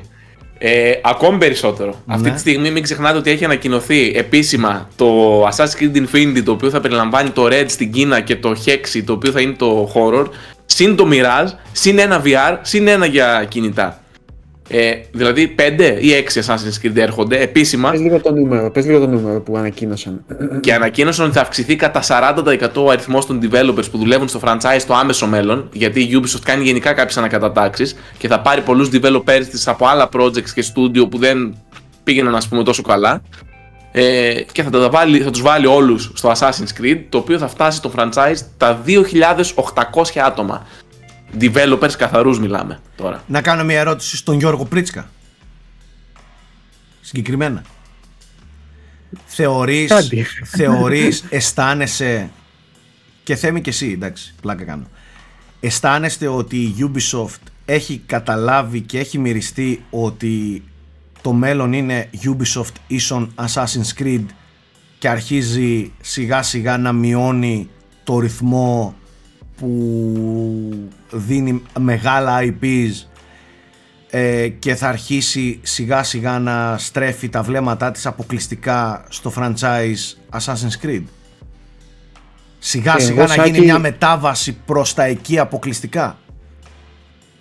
Αποκλειστικά δεν πιστεύω, ρε παιδί μου, εντελώς αποκλειστικά, αλλά. Εννοώ νιώθω ρε ότι η παιδί μου ότι Ubisoft- δεν θα έχει ότι κάποια στιγμή βλέπει ένα μέλλον ότι δεν θα βγάζει γιγαντιαία IPs ε, τύπου Rainbow Six και Division και τέτοια πράγματα και θα Ναι. ασχοληθεί μόνο με Assassin's Creed. Σίγουρα θα μειώσει τα πειράματα. Και εγώ το πιστεύω. Γιατί είχε ειδικά τώρα μια περίοδο που δοκίμαζε με κάτι free to play και κάτι τέτοια. Πώς το λέγανε, ένα hyper. Το θυμάστε πώς το λέγανε, ένα βγήκε, ακυρώθηκε, άλλαξε, κινούσε, άλλα από εδώ. Δηλαδή έκανε πάρα πολλά πειράματα. Σαν να προσπαθούσε να βρει τα πατήματά της γενικά. Και νομίζω ότι λέει, παιδιά δεν πιάνουν και πολύ τα πειράματα. Πάμε. Assassin's Creed. Βαράτε. Ό,τι δουλεύει. Αυτό Γιώργο, πήγα να πω ότι μου, φαίνεται, μου δίνει την αίσθηση μιας εταιρείας που βρίσκεται σε κρίση, παρεταμένη κρίση, την τελευταία διετία νομίζω, και στρέφεται προς την πιο safe επιλογή της, η οποία είναι το μόνο franchise που αποδεδειγμένα δεν απογοητεύει εμπορικά την ίδια. Σου λέει αυτό έχουμε αυτή τη στιγμή, ας πάρουμε όσο πιο πολλά μπορέσουμε. Τώρα δεν ξέρω όμως αν, ο- αυ- αν επέλθει κορεσμός, δηλαδή θέλει, θέλει μια καλή διαχείριση από τη μεριά της για να μην το εξευτελίσει ας πούμε το franchise. Γιατί, οκ, ε, έχει επιτυχία αυτή τη στιγμή, δεν σου εγγυάται κανείς ότι αυτή η επιτυχία. Ξέρουμε ότι στην ψυχαγωγία ε, μπορεί να πέσεις και να, τι να πω τώρα, να, να καταποντιστείς πολύ εύκολα. Παρότι είχες ας πούμε όλα τα φόντα για επιτυχία, θεωρητικά έτσι. Οπότε δεν ξέρω τώρα. Είναι μεγάλο, είναι τεράστιο νούμερο το 40% πάνω. Μιλάμε για ένα franchise που ήδη είχε πάρα πολύ κόσμο που δούλευε πάνω του, έτσι. Δηλαδή, νιώθω σαν όπως λέει και ο Σάκης, η μισή Ubisoft να δουλεύει στα Assassin's Creed πλέον. Δηλαδή να πάει να γίνει η Ubisoft Assassin's Creed Creator, τίποτα άλλο ας πούμε. όπως η Rockstar είναι Δεν ξέρω. GTA creator. Και μην πείτε Red Dead. Το Red Dead Ε, Δεν είναι, το- δεν είναι το GTA ίδιο όμως. Η στην Rockstar Άγρια ήταν Δύση. studio, ήταν Ήτανε. studio, δεν ήταν publisher. Τι έχει κατάλαβες. γίνει τώρα; Τι φτιάχνει τώρα η Rockstar; Θεωρητικά studio είναι. Ναι, τι Αυτό φτιάχνει. λέω. Εντάξει, Γιώργο δεν ισχύει ρε, εσύ. Κάποτε έφτιαχνε και, Mac- έφτιαξε και Max Payne, έφτιαχνε μέχρι και racing παιχνίδια, ping pong, έφτιαχνε. Ε, έπιανε πολλά διαφορετικά πράγματα. Πλέον Bully το έφτιαχνε. ένα-δυο μεγάλα franchises, games as a service, online ε, και επενδύουμε 100% σε κάτι που, που έχει όνομα, που έχει brand. Λοιπόν, αυτό είναι μεγάλη κουβέντα. Ε, Είναι, ναι, μόλις είναι. έχουμε ευκαιρία, θα ήθελα να, να, να την κάνω αυτή την κουβέντα. Και ποια είναι. Και συνδέεται με κάτι άλλο. Πρόσφατα έγραψα στο Twitter ότι ελπίζω η Nintendo να μείνει άλλα δύο χρόνια στο Switch, τουλάχιστον. Και έχει να κάνει και με αυτό. Ε, θα ήθελα κάποια στιγμή να το συζητήσουμε αυτό το πράγμα για το πώς έχει αλλάξει καταρχάς το, το, το πεδίο του- του development, πώς έχει εξαναγκάσει προφανώς το μέγεθος και η κλίμακα να υπάρξει ε, εντελώς εστίαση σε μεγάλα franchises κτλ. Ε, και, και τι θα μπορούσε να γίνει για το μέλλον, έτσι. Γιατί δεν ξέρω που, που βαδίζει αυτό το πράγμα. Τέλος πάντων, αυτό είναι μια άλλη κουβέντα. Ας Αυτό μην το είχε πει ανοίξουμε τώρα. κάποτε και ο πρώην επικεφαλής του PlayStation, Γιώργο. Και όχι μόνο Ο αυτό, Sean ακούω Layden. πάρα πολλούς. Θέμη, πρόσφατα άκουσα ένα ε, round table που έγινε σε μια έκθεση που δεν θυμάμαι τώρα. Την ανέβασε στο PC Gamer ως, ε, ως podcast. Που είχε, τους, είχε δημιουργούς του Cyberpunk, του, της ε, Obsidian κτλ. Και έλεγε παιδιά το μοντέλο αυτό ε, του AAA που όλο ανεβαίνει και ανεβαίνει οδεύει σε τείχο ας πούμε. Είναι- δηλαδή είναι θέμα χρόνου. Δε, πού, πού θα φτάσει, σε τι, σε τι μέγεθος ας πούμε, σε, δηλαδή σε τι χρόνους development και σε τι χρήματα; Και τι, μπο- τι μπορεί να μην.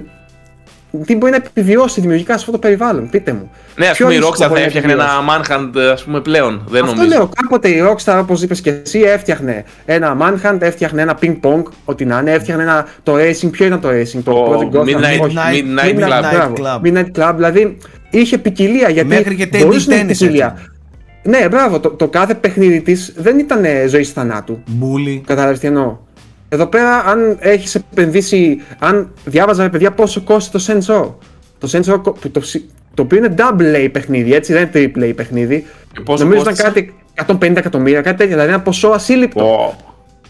Ε, Τα 150 εκατομμύρια παιδιά είναι blockbuster ταινία, ας πούμε έτσι. Ε, Και όχι απλό, μπλο- απλό blockbuster, έτσι. Αυτό θέλω να σου πω. Δηλαδή, αν μιλάμε για τέτοια ποσά. Ε, τι ρίσκο να Όπου πάρει. πρέπει να μπήκανε πολύ μέσα με το Saints Row. Τι 150 εκατομμύρια τώρα με κούφανες. Μπορεί να ήταν Εγώ- και 100. Τέλος πάντων, εγώ- ήταν, ήταν σε ένα εξωφρενικό νούμερο. Θυμάμαι ότι διάβαζα για. Έλεγε ο, ο Δημ... αυτός νομίζω δούλευε στο Just Cause. Τέλος πάντων, δεν θυμάμαι ακριβώς ποιος ήταν. Έχω συγκρατήσει όμως το νούμερο και αυτό ήταν πριν τρία χρόνια, έτσι, πριν δηλαδή ξεκινήσει η νέα γενιά. Και έλεγε χοντρικά να υπολογίζεται σε ένα AAA κάθε μήνα είναι ένα εκατομμύριο. Κάθε μήνας ανάπτυξης είναι σίγουρα ένα εκατομμύριο. Και μιλάμε για. Όχι για επίπεδο τώρα Naughty Dog και Santa Monica που ξέρεις, είναι crème de la crème, ας πούμε έτσι, που θα έχουν τα πιο ακριβά, τι να σου πω, τα πιο ακριβά ταλέντα, τα πιο ακριβά εξαρτήματα. Ε, δηλαδή, δεν ξέρω αν σε αυτό το περιβάλλον μπορείς να πεις θα κάτσω ένα χρόνο να κάνω prototyping μέχρι να βρω κάτι που να θεωρώ ότι είναι διασκεδαστικό και καινούριο και καινοτόμο ας πούμε. Όχι, άμα, άμα κοστίζει, δηλαδή θα, θα, θα πληρώνεις για ένα χρόνο ένα εκατομμύριο το μήνα Αυτό για, αν, λέω. αν, για το ενδεχόμενο αν θα Μπράβο, πετύχει κάτι. αυτό είναι θέμη. Αυτό είναι και όχι μόνο αυτό. ε, Οι ομάδες αυτές είναι μεγάλες. Ε, δεν μπορούν να συντηρήσουν φυσικά το δυναμικό τους τους full production, της full παραγωγής σε περιόδους που απλά κάνουν prototyping τα 10 κεφάλια μεγάλα για να αποφασίζουν τι θα κάνουν. Κατάλαβες, δηλαδή Ναι. είναι λίγο. Η φάση είναι πονοκέφαλος, ας πούμε, το πώς διαχειρίζεσαι. Παιδιά, εγώ πάντως Τέλος πάντων. πιστεύω, εγώ, ε, Ναι. πιστεύω ότι ε, πλέον ειδικά αυτά τα τεράστια ονόματα θα κατασταλάξουν σε, σε, μεγάλα, σε μεγάλα IPs. Και τι εννοώ; Ε. Η Ubisoft αυτή τη στιγμή έχει ένα IP το οποίο έχει τη δυναμική που αγγίζει, αγγίζει δεν λέω βρίσκεται εκεί, αλλά αγγίζει Call of Duty, GTA, το Assassin's Creed είναι γιγαντιαίο. Αυτό το, το franchise έχει τέτοια δύναμη που ό,τι και να γίνει, ό,τι και να γίνει. Μα ό,τι και να γίνει θα υπάρχει. Και th- από εδώ και στο εξής τελείωσε. Έχει γίνει Inception στην αγορά, δεν φεύγει εύκολα. Ακόμα και από μια τραγωδία παιχνίδι μπορεί πολύ εύκολα να επανέλθει. Ναι, όπως με το Unity. Όπως με, ο- γενικά και με το, με το Call of Duty έχει γίνει πολλές φορές και τα λοιπά και τα λοιπά. Θεωρώ ότι η Ubisoft αφ, μελλοντικά την βλέπω να κάνει μόνο Just Dance και Assassin's Creed. Τίποτε άλλο. Δηλαδή πιστεύω ότι κάποια στιγμή θα Είναι- σταματήσει είναι- και τα ε, μικροπειράματα αυτό που και, πες πριν, Σάκη, και τα λοιπά. Ναι, είναι σοβα... δεν είναι μόνο το Assassin's Creed.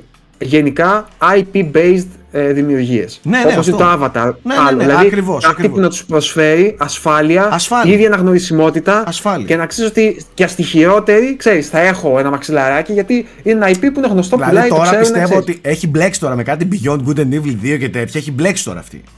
Εγώ Του τύπου- δεν, του δεν είναι τύπου- μόνο η Ubisoft Του έτσι, τύπου να τι τα, ξέρεις. κάνω, τι τα κάνω τώρα εγώ αυτά; Ναι, Σε ναι, ποιον ναι, θα ναι. πάω να τα πουλήσω ρε μαλάκα το, το Beyond ναι. Good and Evil 2 Πού θα πάω να το πουλήσω; Σε ποιον; Ναι, δεν έχει καταφέρει, δεν έχει καταφέρει να, να βρει λύση σε όλα αυτά. Πώς, και έχει παιδιά ωραίες σειρές και δεν έχει καταφέρει να τις εξυγχρονίσει, να τις Όχι. φέρνει. στο Όχι, μοντέρνο γιατί- κοινό. Κάτι Όχι, Rayman, γιατί- κάτι τέτοια, ναι, πώς, πού Ο- να, πού να Ξέρετε Rayman, γιατί. Splinter Cell, Ξέρετε γιατί, Prince of γιατί, Persia. γιατί η Ubisoft βρίσκεται στην α κατηγορία. Βρίσκεται δηλαδή, να στο πω απλά, στην α1, στην, στην πρώτη εθνική. Εκεί πέρα πρέπει να παίξει εντελώς διαφορετικό ποδόσφαιρο, άθλημα από αυτό που θα παίξει ένα στη β και στη γ κατηγορία. Εδώ πέρα πρέπει να παίξει απέναντι σε, σε παίκτες, όπως σας είπα προηγουμένως. Έχει στα χέρια της αυτούς τους παίκτες. Δεν μπορεί αυτή τη στιγμή να, να αφιερώσει και πάρα πολλούς πόρους για το Beyond Good and Evil 2. Καταλαβες. Δεν γίνεται. Και, και, και θεωρώ ότι κάποια στιγμή εκεί θα πάει η Ubisoft. Και θα, Ε, θα, ναι, ρε παιδιά. Εσύ- θα Sorry γίνει... κιόλας, ρε Σάκη. Ναι. Έχεις παιχνίδι που αναπτύσσεις αυτή τη στιγμή open world, έτσι. Ξέρεις τι έχει το GTA 6. Ξέρεις. Είσαι πολύ αισιόδοξος και έχεις μεγάλη αυτοεπίθεση για το παιχνίδι σου. Ενώ με τα μέσα που έχεις, έτσι, γιατί η Rockstar έχει και αυτή τη στιγμή από πίσω ένα, παιχ- ένα μεγαθύριο 180 εκατομμυρίων που διοχετεύει με cash όσο θέλει, προφανώς, έτσι. Ε, και είναι έτοιμη πάλι να καθορίσει το τι είναι ένα open world στο, σε, σε αυτό το χώρο, έτσι, στο AAA high-end ε, χώρο. Εγώ θα σου μιλήσω εντελώς ξενέρωτα. Αυτό λέω, αν είσαι, ξέρω εγώ, ακόμα και γκερίλα που λέει ο λόγος, έτσι.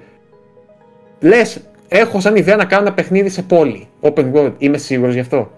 Το επόμενο Είμαι Watch σίγουρος. Dogs καλή ώρα.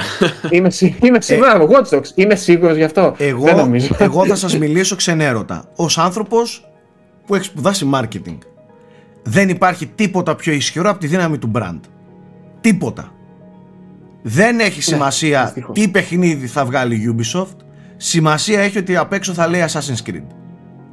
Έχει δημιουργήσει τεράστιο value στο όνομα Assassin's Creed. Τελεία. Εντάξει, αυτό δημιουργήθηκε έτσι στην χρόνια Δημιουργήθηκε, εννοώ με ναι. τα παιχνίδια, δεν είναι μόνο το. Αυτό λέω ότι εφ- από τη στιγμή Ναι, ναι. που το έχει φτιάξει αυτό το Ναι, πράγμα, έχει στα χέρια της ένα όπλο το οποίο δύσκολα θα σταματήσει να είναι όπλο. Πολύ δύσκολα μπορεί να σταματήσει να είναι όπλο.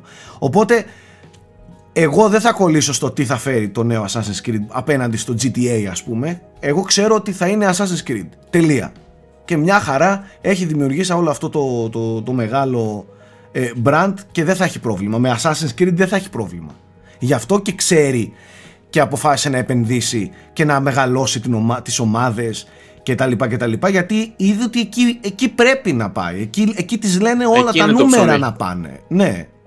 Εννοείται. Παιδιά, το Valhalla έχει σπάσει όλα τα ρεκόρ, έτσι. Το ξέρετε αυτό. Είναι το Ναι. με διαφορά το πιο δημοφιλής Assassin's Creed και το πιο κερδοφόρο. Δηλαδή, τα χρήματα που έβγαλαν ανά παίκτη είναι πολύ περισσότερα. Όχι απλώς είχε περισσότερους παίκτες και τα χρήματα ανά παίκτη ήταν περισσότερα. Αυτό, αυτό ε, λέει πολλά θέμη. Αυτό λέει πάρα πολλά, έτσι. Τι- Ε, καταρχάς να πω ότι έχω ε, καεί στο Zelda, είμαι χάλια. Χρειάζομαι βοήθεια. Εγώ το ίδιο. Χρειάζομαι εγώ το ψυχολογική βοήθεια. Εγώ απλά βλέπω τη μεταξύ τους συζήτηση, παιδιά. Δεν παίζω ακόμη Zelda και βλέπω αναφάσει να στέλνει ο Σάκης. Ε, Ε, Γιώργο, τι έγινε τώρα. Μετά από λίγο στέλνει ο Πρίτσκα κάνα βίντεο από το Twitter. Ε, τι έκανε αυτός ο τύπος. Και με έχουν Εντάξει, χαϊπάρει ε, και να πω εμένα. κάτι όμως, να πω κάτι. Γιατί κάποιος που δεν το παίζει μπορεί να βλέπει αυτά YouTube βίντεο και να νομίζει ότι το παιχνίδι είναι έτσι. Παιδί, Το παιχνίδι δεν είναι έτσι. Αυτά είναι κάτι εξωφρενικά πράγματα που κάνουν κάποιοι προφανώς για social media ή επειδή έχουν κάποια ικανότητα. Για να γουστάρουν κτλ. φλεξάρουν και λίγο, ναι. Ναι, ε, ε, ε, ο μέσος παίχτης δεν παίζει έτσι το παιχνίδι. Ούτε χρειάζεται να είσαι έτσι για να παίξεις το παιχνίδι προφανώς. Έτσι. Ε, είμαι χάλια. Κοίτα, εγώ με είμαι το- σίγουρος ότι ο Σάκης έχει φτιάξει τουλάχιστον ένα λιλί μες στο παιχνίδι. Δηλαδή αυτό το, το, το, Το kit πρώτο που που έφτιαξε, υπάρχει. το πρώτο που έφτιαξε. Το πρώτο πράγμα που έφτιαξε μέσα στο παιχνίδι είναι το φλεγόμενο Είχε αυτό. δύο fans εκεί πέρα και ένα κορμό. Τον έκοψε, το έφτιαξε. Γεια σας. Μετά ξεκίνησε να το παίζει το παιχνίδι. Α, σε παρακαλώ, δύο-τρεις κορμούς χρειάστηκα. Ο ένας κορμός Sorry, δεν μας sorry, κάλυπτε, έτσι. sorry, Συγγνώμη sorry. τώρα, θα μαλώσουμε. Ένα Ε, δάσος, το δάσος. Λοιπόν, εγώ, εγώ θα σου πω ότι όχι, δεν το πήγα καθόλου στο σεξουαλικό. Προσπαθώ να φτιάξω κάτι πολύ διαβολικό. Κάτι που να. Ε, σοκάρομαι. κάτι που να. Δεν σοκά- κάτι δεν σοκάρει κάτι κανείς. πολύ δολοφονικό. Κάτι που να είναι Peggy 18 για το παιχνίδι. Αλλά και δεν έχει να κάνει με σεξουαλικό. Ψάχνουμε ακόμα. Προσπαθώ να βρω. Θέλω να φτιάξω έτσι. ε, ε, εργαλεία του μεσαίωνα βασανισμού, ξέρεις, τέτοια. Τέτοια πράγματα. Θα βρω, θα βρω και. Θα βρω και ιδέες. είδα χθες είδα χθες έναν τύπο ο οποίος είχε φτιάξει κάτι σαν κλουβί το οποίο έβαλε, εγκλώβησε μέσα αυτά τα μικρά bokoblins με τον μεγάλο που είναι, που πάνε μαζί σαν ομάδα και μετά πέταξε, υπάρχει ένα λουλούδι θέμα στο παιχνίδι που αν το πετάξεις στον εχθρό ε, στρέφεται εναντίον των δικών του. Οκ. Κατάλαβες, δηλαδή σαν να του κάνεις. Και το είχε, είχε βάλει μια πλατφόρμα πάνω να παρακολουθεί, να κάθεται και κάτι σαν εξέδρα και πετούσε αυτό και του παρακολουθούσε να, να δέρνονται μεταξύ τους. Σαν κολοσσέο έτσι και κοιτούσε που πάνε να σφάζονται. Θέλω κάτι τέτοιο σου ταιριάζει, Σάκη. Πρέπει να το δοκιμάσεις. Ε, σου είπα θέλω να βρω κάτι που θα τους βασανίσει. Που θα είναι πολύ βασανιστικό, κατάλαβες. Κάτι που να μαρτυρήσουν, Έχει κόρο ακόμα. να μαρτυρήσουν τα, τα, τα, τα πλάσματα εκείνα, ας πούμε. Ε, τέλος πάντων, ε, σοβαρά τώρα, είμαι χάλια με το Zelda. Είμαι πολύ χάλια. Δεν μπορώ να σταματήσω να παίζω. Εγώ ρε παιδιά ε, που περιμένω να γράψω και το review, δεν βρίσκω. Δεν μπορώ. Δεν τελειώνω. Φρένο. Δεν, δεν Δεν βρίσκω. βρίσκεις φρένο. Ναι, δεν βρίσκω Δεν- δεν κάπου μπορεί να να, ξέρεις πού ξέρεις, να να νιώσω σταματήσεις. ότι, οκ, νομίζω ότι μπορώ να γράψω τώρα. Δεν βρίσκω. Είναι τόσο πληθωρικό, ας πούμε. Λέω, κάθε φορά, κάθε ώρα που παίζω, βρίσκω και κάτι καινούριο, ας πούμε. Κάτι διαφο- Και κάτι πραγματικά, όχι τώρα λεπτομέρεια μηχανισμών, να πω ότι εμβάθυνα. Μεγάλο κομμάτι περιεχομένου που δεν είχα δει, ας πούμε, κατάλαβες. Ε, εγώ Ε, συνέχεια. πρώτη φορά πήγα, πήγα στο Hateno χθες, μετά από 80 ώρες. Πρώτη φορά ε, σε αυτό το παιχνίδι. Που είναι Ε, ένα από τα πέντε χωριά, ας πούμε, το οποίο είναι φανταστικό. Και έχει μεγάλο quest μέσα στο Χατένο που είναι εντελώς διαφορετικό σχέση με το τέτοιο. Εγώ με σήμερα το πήγαινα προηγούμενο σε ένα παιχνίδι. άλλο quest και έμπλεξα με ένα άλλο quest, side quest, το οποίο είναι πιο μεγάλο από main quest. Ε, Ναι, έχει- Και, και χάθηκα.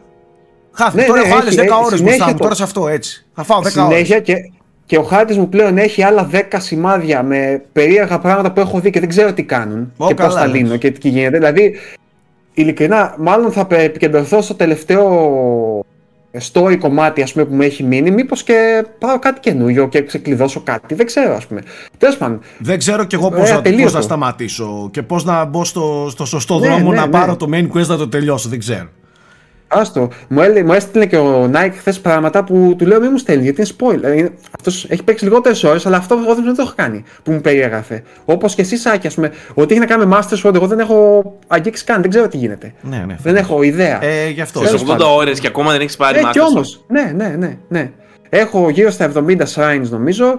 Ε, εξερεύνησα πάρα πολύ το υπόγειο κομμάτι, ας το πω έτσι, τις προηγούμενες μέρες. Δηλαδή χάθηκα εκεί μέσα. Εκεί, γε- αλλά εκεί κατάλαβα είμαι ότι... τώρα. Εκεί είμαι, σε αυτό το πράγμα είμαι τώρα. Σε αυτή την κόλαση είμαι εγώ τώρα. Αυτό ζω. Αυτό βιώνω. Όπο φίλε. Αυτό όπο, βιώνω. φίλε. Αυτό το πράγμα Ναι. βιώνω τώρα και είμαι Τέλος πάντων. χάλια. Είμαι χάλια. Ναι. Ναι, άστο. και επίσης χάλια είναι και ο Άστο. Αλέκος. Έτσι δεν μπορεί να σταματήσει να παίζει επίσης. Ε, ναι. Δηλαδή έχει Το πρόβλημα φαντάζομαι. κι αυτός. Έχει Από θέμα. τον Αλέκο περιμένω να, να κάνει κάτι κουλό, ας πούμε. Το περιμένω. Ε, α, σε κατασκευή. Ναι, ναι. Όχι, όχι, Αλέκος, άκουσε με φίλε. Ο Αλέκος παίζει να έχει πάρει ήδη ό,τι στολή υπάρχει στο παιχνίδι. Δεν καταλαβαίνεις. Τα Κάνει, έχει κάνει, μαξάρει scroll, όλα, ε. κάνει scroll στο μενού των στολών και κατεβαίνει μια ώρα. Τα έχει όλα. Έχει πάρει Οκ. όλες τι στολές. Ο Αλέκος έχει ψύχωση με το loot, το ξέρεις, εξοπλισμό. Ό,τι έχει να κάνει με όπλα ναι, στολές. ναι, ναι, ναι. Για τον Αλέκο υπάρχει ένα countdown τώρα, το οποίο λέγεται Diablo. Πρέπει να τελειώσω τα πάντα Ναι, πριν ναι, έρθει ναι, το ναι, Diablo. ναι, ναι, ναι, Αυτό είναι σίγουρος. Ναι, ναι, ναι. Αλλά είμαι σίγουρος ότι έχει ψάξει πιο fuse, κάνει μεγαλύτερο damage, ε, πιο Ναι, όπλο βρε, χρειάζεται. εντελώς. RPG Ε, το παίζει full, δεν το συζητάμε. Ναι, ναι, 100% ναι, ναι, ναι. και εξοπλισμό. Μαλάκα πήρα μια στολή, σε 15 τέτοιο. Ας. Τέλος πάντων. Ε, Οκ. Αυτά. Πάμε λίγο και στα υπόλοιπα ζουζούνια. Και έχουμε στην παρέα μας τον ε, Άγγλο ασθενή. Έτσι μου ήρθε και το είπα τώρα. Δεν έχω Ε, κάτι δεν, άλλο. δεν είναι μακριά. Σαν ασθενής αισθάνομαι. Ε, εσύ γιατρεύεις ασθενείς όμως. ναι, Έτσι δεν έχεις είναι; δίκιο. Ε. Ναι. Γιατί μην ξεχνάμε ότι μιλάμε και για έναν πάρα πολύ καλό φυσικοθεραπευτή, παιδιά. Γιατί μπορεί να ρωτάτε και να ρωτιέστε τι κάνει ο Αντώνης στην Αγγλία. Φυσικοθεραπευτής είναι ο άνθρωπος σε ομάδες, παρακαλώ. Ε, β' εθνικής αντίστοιχης. Στο, πο- σε ποδόσφαιρο Σάλας που είναι το, το επαγγελματι- στο επαγγελματικό ε, Οκ. επίπεδο. Οκ. Μπράβο, Αντώνη. Μπράβο. Λοιπόν, ε, Γιώργο Πρίτσικα, σου δίνω τη, τη σκυτάλη. Ξέρεις τι θέλω μόνο λίγο να, να σου δώσω μία πάσα, ας πούμε, και από αυτές οργάνωση την κουβέντα εσύ. Θέλω να πω μόνο για τη συνέντευξη που έδωσε ο Σκορσέζε ότι με στεναχώρησε, με έπνιξε λιγάκι, έτσι αισθάνθηκα ένα σφίξιμο στο στήθος διαβάζοντάς το. Αυτά που είπε το ότι θέλω να πω πολλά αλλά δεν έχω χρόνο. Αυτό δηλαδή Ε, με, με ξέρεις τι, έπνιξε λίγο. ρε Ναι, φίλε. θα το πάμε εκεί, Σάκη, θα μιλήσουμε. Πριν ασχοληθούμε με ποιότητα, θέλω να μας πει λίγο ο, ο, Αντώνης, ο Αντώνης για το Fast X. Πώς του φάνηκε, μιας και ήταν ας πούμε, το, το εμπορικό τέτοιο της προηγούμενης εβδομάδας, της τέλος πάντων της προ-προηγούμενης, αλλά τώρα βγήκε η Αγγλία. Οπότε το είδες τώρα εσύ. Ε, θέλω να σου πω ότι εγώ έχω εγκαταλείψει αυτό το franchise εδώ και αρκετά τέτοια, γιατί νομίζω έχει εξελιχθεί σε κάτι εντελώς διαφορετικό από ό,τι ξεκίνησε. Συγγνώμη, τι εννοείς Ε, ότι έχεις εγκαταλείψει; Ήσουν κάποτε σε αυτό το franchise Όχι, και δεν είσαι όχι, πια; Άλλα τα έβλεπα, ρε παιδί μου, μέχρι ένα σημείο τα έβλεπα. Μετά από νομίζω το 7 είναι που έκανες στροφή προς εντελώς action, action μονοπάτια. Ενώ τα προηγούμενα Ε, ήταν δράμα, δράμα προηγούμενα ταινίες. ήταν Άσο, πιο άσο. μηχανοκίνητο. δράμα. Έτσι δεν είναι, δεν ήταν πιο μηχανοκίνητο αθλητισμού, ε, όχι αθλητισμού ρε παιδί μου, πιο μηχανοκίνητης κουλτούρας ε, επικεντρωμένα ας πούμε. Μετά από ένα σημείο έγιναν σούπερ ήρωες αυτοί νομίζω. Ο- Αναρωτιέσαι καμιά φορά πώς, από, πώς φτάσαμε ρε παιδί μου από την πρώτη ταινία το 2001 όπου Ναι. κάποιοι τύποι οργάνωναν κάτι παράνομους αγώνες και τα λοιπά και από εδώ να φτά... στο διάστημα. Δηλαδή φτάσαμε στο διάστημα. Στην, μετά- ε, Δηλαδή, ωραία, δηλαδή, χωρίς spoilers. Πες μου λίγο ρε Ναι. μαλάκα την πλοκή της ταινίας. Πώς Κοίτα, βρέθηκε αυ- το Fast and the Furious στη, στη... Αυτό είναι στην προηγούμενη ταινία ότι φτάσει στο διάστημα ρε παιδί μου. Δηλαδή, τι, τι. Πε- Πήραν φόρα και πετάξανε από... Για κά... έπρεπε να βρεθούν.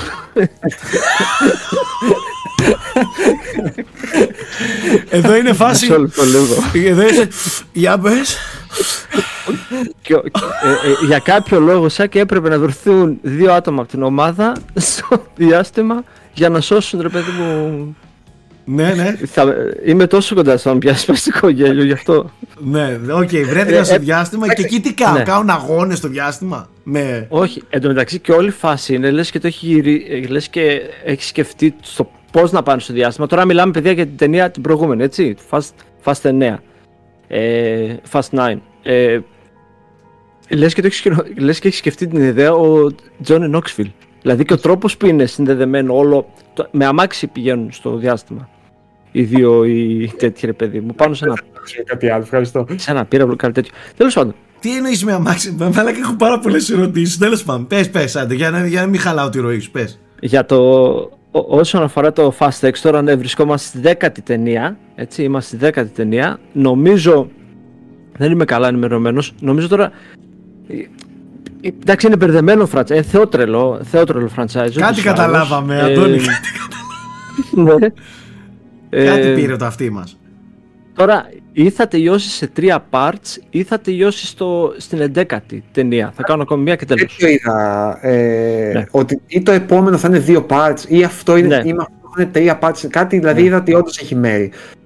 Οκ. Τώρα, όσον αφορά το Fast X, ρε παιδί μου, ξε- η, η ιστορία συνεχ- συνδέεται με, την, ε, με, αυτά, με τα γεγονότα του Fast 5, όπου ε, τώρα κάποιος μπορεί να μην έχει δει το Fast 5, οπότε να μην πω ακριβώς τι έχει συμβεί Ναι, εκεί, οκ, αλλά οκ. κάποιος, ο, ο, ο Jason Momoa βασικά, ο οποίος είναι ένας από τους χαρακτήρες του Fast 5, ζητά την εκδίκησή του τώρα, ρε παιδί μου, σε αυτή την ταινία. Εντάξει, έχει Εντάξει, είναι απόλαυση της κινηματογραφικής υπερβολής. Ε, δεν ξέρεις πραγματικά, να, ας πούμε, δεν, εγώ θυμάμαι, έβλεπα και το, όταν έβλεπα το Fast 9, δεν πήγαινε ποτέ το μυαλό μου ότι μπορεί να βρεθούμε, να, να βλέπουμε κόρες του διάστημα, ρε παιδί μου, να πά- φτά- φτάνουμε στη στρατόσφαιρα. Δηλαδή δεν ξέρεις που θα το πάνε, ποτέ. Εντάξει, αυτό έχει την, ε, από τη μία την γοητεία του και το, το πάμε ρε, ξέρεις λίγο το, Και το Πάμε, χαβαλέ, δε- ε, ναι, έτσι. και το χαβαλέτο αυτό ακριβώς. Ε, απ' την άλλη, βέβαια, εντάξει, είναι και κάποια που λένε εντάξει, παιδιά. Γελιότητες, ρε παιδί μου. Εντάξει, εντάξει. έχω μια αίσθηση ότι δεν παίρνει πια τον εαυτό της στο σοβαρά ιδιαίτερα. Ε, δηλαδή ότι το ενστερνίζεται αυτό το υπερβολικό. Όχι. Δηλαδή το, το θέλει. Ο- ρε, ναι, ναι, ναι, νικάει. ναι, ναι, ναι, ναι, αυτό ακριβώς. Δεν, δεν έχει. Ε, αυτό το, το δίνουμε όλοι νομίζω ότι ξέρετε ποτέ δεν προσφυθήκαμε ότι είμαστε κάτι εδώ πέρα που θα δείτε. Δηλαδή ο, και η πλοκή, η πλοκή τώρα δεν έχει σημασία να την πούμε. Δηλαδή η πλοκή απλά είναι ένα ε, όχημα, ας το πούμε, που- η οποία εξυπηρετεί μάχες, ε, δράση, Εγώ θα μάχε σκάσω, σώμα με σώμα. όσο μιλάτε, εγώ θα σκάσω. Όχι. Θέλω να δω έστω ένα screenshot. Τι εννοείς διάστημα. Πες, πες, πες. Ε, κάντε, ναι, κάντε, ναι, να έχουμε live ε, reaction, πώς το λένε. Ε, και αυ, ναι, αυτό ρε παιδί μου. Πώς σου ο- φάνηκε, ο- πέρασε καλά, ο βι- Αντώνη; ο βι- εμένα, εμένα μου άρεσε. Μου άρεσε, Ωραία, ξέρεις ωραία. γιατί, ξέρεις, ξέρεις γιατί, γιατί λέω, εντάξει, αφού θα το δω που θα το δω, ρε παιδί μου, Ας το απολαύσω. ας το απολαύσω, δηλαδή, ναι. ναι δε, τι- ξέρεις, και, και, και μπορείς αυτές να, να τις αφήνεις να παίζουν τις ταινίες και να, Αυτό ισχύει. ναι, να περιφέρεις. Εντάξει, εγώ Αυτός πήγα έχει στο, τύπου. Δεν χάνεις και πού- πολλά. Ναι. Πήγα στο σινεμά βέβαια, αλλά λέω για κάποιον που Ναι, δεν ναι. ήταν, ε, ήταν στο σπίτι του. Θα το δει κάποια στιγμή στο σπίτι του. Εγώ δε- προτείνω σινεμά, δεν ε, προτείνω να το δεις ε, τέ- τέτοιο πράγμα, τέτοιο, αυτή την εξωφρενικότητα πρέπει να είσαι στο σινεμά με, τα, ξέρεις, με, το, Ναι, με, με ηχεία. το κατάλληλο ήχο Ε, ναι. κτλ. Ο Vin Diesel βασικά, ναι εντάξει είναι αυτό, ο Vin Diesel, ο, εκπέμπει αυτή τη στοικότητα του ηγέτη και όλα αυτά τα, τα στοιχεία, τα χαρακτηριστικά ενός σπουδαίου ηγέτη που όντως, ρε παιδί μου, το, το, έχει, το έχει αυτό, το έχει πάρα πολύ. Πάντα χαμηλόφωνος, ξέρεις, δεν, Ε, ναι. δεν, δεν ανακατεύεσαι μαζί του. Ε, μου, εξ- μου άρεσε πάρα πολύ ο Momoa, Jason Momoa, ως κακός. Μου θύμισε κακό α, μιας άλλης εποχής, δηλαδή Mm. αν δεν θα μπορούσα να το δω σε, ένα, σε μια James, James Bond, ας πούμε έτσι, θα μπορούσε να γίνει ένας iconic κακός, ρε παιδί μου, villain, Mm. ξέρω εγώ. Οκ, ωραίο αυτό. Ε, Τι άλλα μου άρεσαν; Αυτά τώρα, εντάξει, έχει και κάποια κακά που νομίζω ε, ούτε τους ίδιους αφορούν. Δηλαδή, Ναι, αυτοί, ναι, ναι. ξέρεις, ε, παρ' όλα αυτά, έχει, να κάνετε τις ταινίες πλέον. Ε, ε, σαν και αν έχεις νεότερα από το, από το, το screenshot. μέτωπο. Παιδιά, του δεν, δεν διαστήματος. μπορώ του να διαστήματος. καταλάβω. ε, Δεν μπορώ να καταλάβω με αυτά που βλέπω. Τι βλέπω. Εν τω μεταξύ, γυρνώντας πάλι στο, αυτό εδώ με το διάστημα, γιατί όντως παιδί μου ήταν από τα highlights στην προηγούμενη ταινία. Ε, το στείνουν, το στήν, προσπαθούν όμως να το στήσουν, ρε παιδί μου, ότι έχει μια, ένα narrative, πως, ένα αφήγημα, ότι ξέρεις τι, δεν ε, παθαίνουμε όλα αυτά που παθαίνουμε, δηλαδή γίνονται όλα αυτά τα πράγματα και, δεν, και βγαίνουμε ξέρω, με λίγες γρατζουνιές. Μη είμαστε τίποτα, ξέρω εγώ, υπερήρωες, ρε παιδί μου. Ναι. Και έτσι κάπως αποφασίζουν και λένε ναι, θα πάμε στο διάστημα, ρε παιδί μου, να κάνουμε okay, αυτό που είναι να κάνουμε. Δηλαδή, Μάλιστα. Πάντα γιατί. Νομίζω ότι, ναι, νομίζω ότι είναι οι, οι, οι ίδιοι οι δημιουργοί που σπάνε πλάκα αυτή τη στιγμή. Δηλαδή γελάνε, ξέρεις, το διασκεδάζουν. Έχει στο... πολλές τέτοιες ατάκες. Ναι, ναι, ναι. Έχει πολλές τέτοιες ατάκες που μπορείς να τις πιάσεις τη διάρκεια mm-hmm. της ταινία, ε, κατά τη διάρκεια της ταινίας. Ε, αυτό είναι η απόλαυση της σχηματογραφική υπερβολής. Για κάποιους είναι ένοχη απόλαυση. Μπορεί, ξέρεις, να πεις ότι. Ε, ωραία, θα πάω να δω αυτό και δεν θα το πω στους φίλους μου, παιδί μου, ότι βλέπω Fast and Furious. Ε... Έλα μου, εντάξει, δεν είναι, δεν είναι κακά. Δηλαδή δεν είναι ταινίες να ντέπεσαι πλέον λόγος που τις βλέπεις. Σιγά, ε, δηλαδή είναι μια χαρά περιπέτειες. Ε, ναι, ε, να, να πω λίγο κάτι. Το Tokyo Drift, ας πούμε, όσον αφορά, όσον αφορά κιόλας και για, τη, για την πορεία, το arc του ήρωα που λένε και όλα αυτά, είναι έχει πολύ ναι, καλό ναι, γραμμένο χαρακτήρα. Καθόλου. Εγώ σου λέω εκεί παρότι δεν είμαι καθόλου αυτής της κουλτούρας των πειραγμένων αμαξιών, ξέρεις, της ταχύτητας και τέτοια, ε, τα παρακολούθησα πολύ ευχάριστα. Τα θεωρούσα καλοφτιαγμένα, ναι. παιδί Δηλαδή το Tokyo Drift συγκεκριμένα. Είναι, είναι, νομίζω το καλύτερο από όλα. Ναι. Από ε, εμένα και το, ένα, και το ένα μου έχει αρέσει. Και το ένα, και το, ένα, και το, ένα, και το ένα βλέπετε. Και είναι και ταινία που άμα την πετύχω στην τηλεόραση, ξέρω εγώ, θα χαζέψω λίγο. Δεν ναι. υπάρχει να αλλάξω, ξέρω εγώ. Έτσι. Μάλιστα. Ε, να πω μεταξύ ότι πριν ξεχάσαμε να πούμε ότι όποιος θέλει να επικοινωνήσει μαζί μας στο προηγούμενο κομμάτι της εκπομπής, Αντώνη, ότι όποιος θέλει να επικοινωνήσει μαζί μας μπορεί στο mail framerate.papakianboxholics.com και μιας και πριν πάμε στα πιο βαριά πράγματα, να διαβάσω ένα μήνυμα μας ήλθε από, από ένα παιδί για, το, για την προηγούμενη κουβέντα μας, για τον Guardians, ε, που έχει μια ενδιαφέρουσα θεωρία. Για να, Λέει καλησπέρα σας. Στο τελευταίο frame rate αναφερθήκατε πως το Guardians of the Galaxy δεν μοιάζει πολύ με τις άλλες ταινίες Marvel, αλλά μοιάζει πιο πολύ σε κάτι του Gun. Θέλω λοιπόν να σας πω πόσο πολύ συμφωνώ με αυτή την πρόταση. Μια γρήγορη υπενθύμηση λέει στο ιστορικό του Gun. Τον διώχνει η Disney για κάτι παλιά tweet, πάει στην DC και κάνει το Peacemaker και Suicide Squad και μετά η Disney τον ζητάει πίσω. Η ταινία λοιπόν εδώ, σύμφωνα με τον Costa που μας έχει στείλει το, το mail, είναι η εκδίκηση λέει, του James Gunn στην Disney που τον απέλησε ο κακός θέλει να φτιάξει τέλεια πλάσματα σε έναν και έναν τέλειο κόσμο και σκότωνε ότι δεν ήταν τέλειο. Είναι μεταφορά για την Disney που θέλει όλα να τα προμοτάρει ως τέλεια και τον απέλησε όταν βγήκαν στη φόρα τα tweet του παλιά με τα αστεία που δεν, του άρεσαν, δεν τους άρεσαν. Επίσης, λέει ο κακός θέλει το μυαλό του Rocket γιατί είναι ο μόνος που μπορεί να έχει καινούριες ιδέες και όλοι οι άλλοι απλά αντιγράφουν. Πάλι λέει μεταφορά Disney Gun. Τέλος, να σημειωθεί πως αυτή η ταινία είναι καθαρό παράδειγμα ότι δεν έχουμε μπουχτίσει από super hero movies, όπως λέει η Disney, αλλά αυτή η ταινία είναι πολύ καλύτερη από τις τελευταίες ταινίες της Disney. Ευχαριστώ πολύ για τον χρόνο σας. Δεν νομίζω ότι η Disney βέβαια να λέει ότι ε, έχουμε fatigue αφού φτιάχνει τόσες ταινίες με super heroes, αλλά για το υπόλοιπο, OK. Okay. Δεν ξέρω, λίγο τραβηγμένο μου φαίνεται να είναι ε, όντως μεταφορά τέτοιο, γιατί έργαζε, αλλά κοίτα να δεις που έχει ένα σημείο, ας πούμε. Μια, ναι, ναι, ναι μπορείς να κάνεις τη σύνδεση, θα έλεγα. Mm-hmm. Ιδίως αυτό που λέει για το Rocket και για τον Gunn.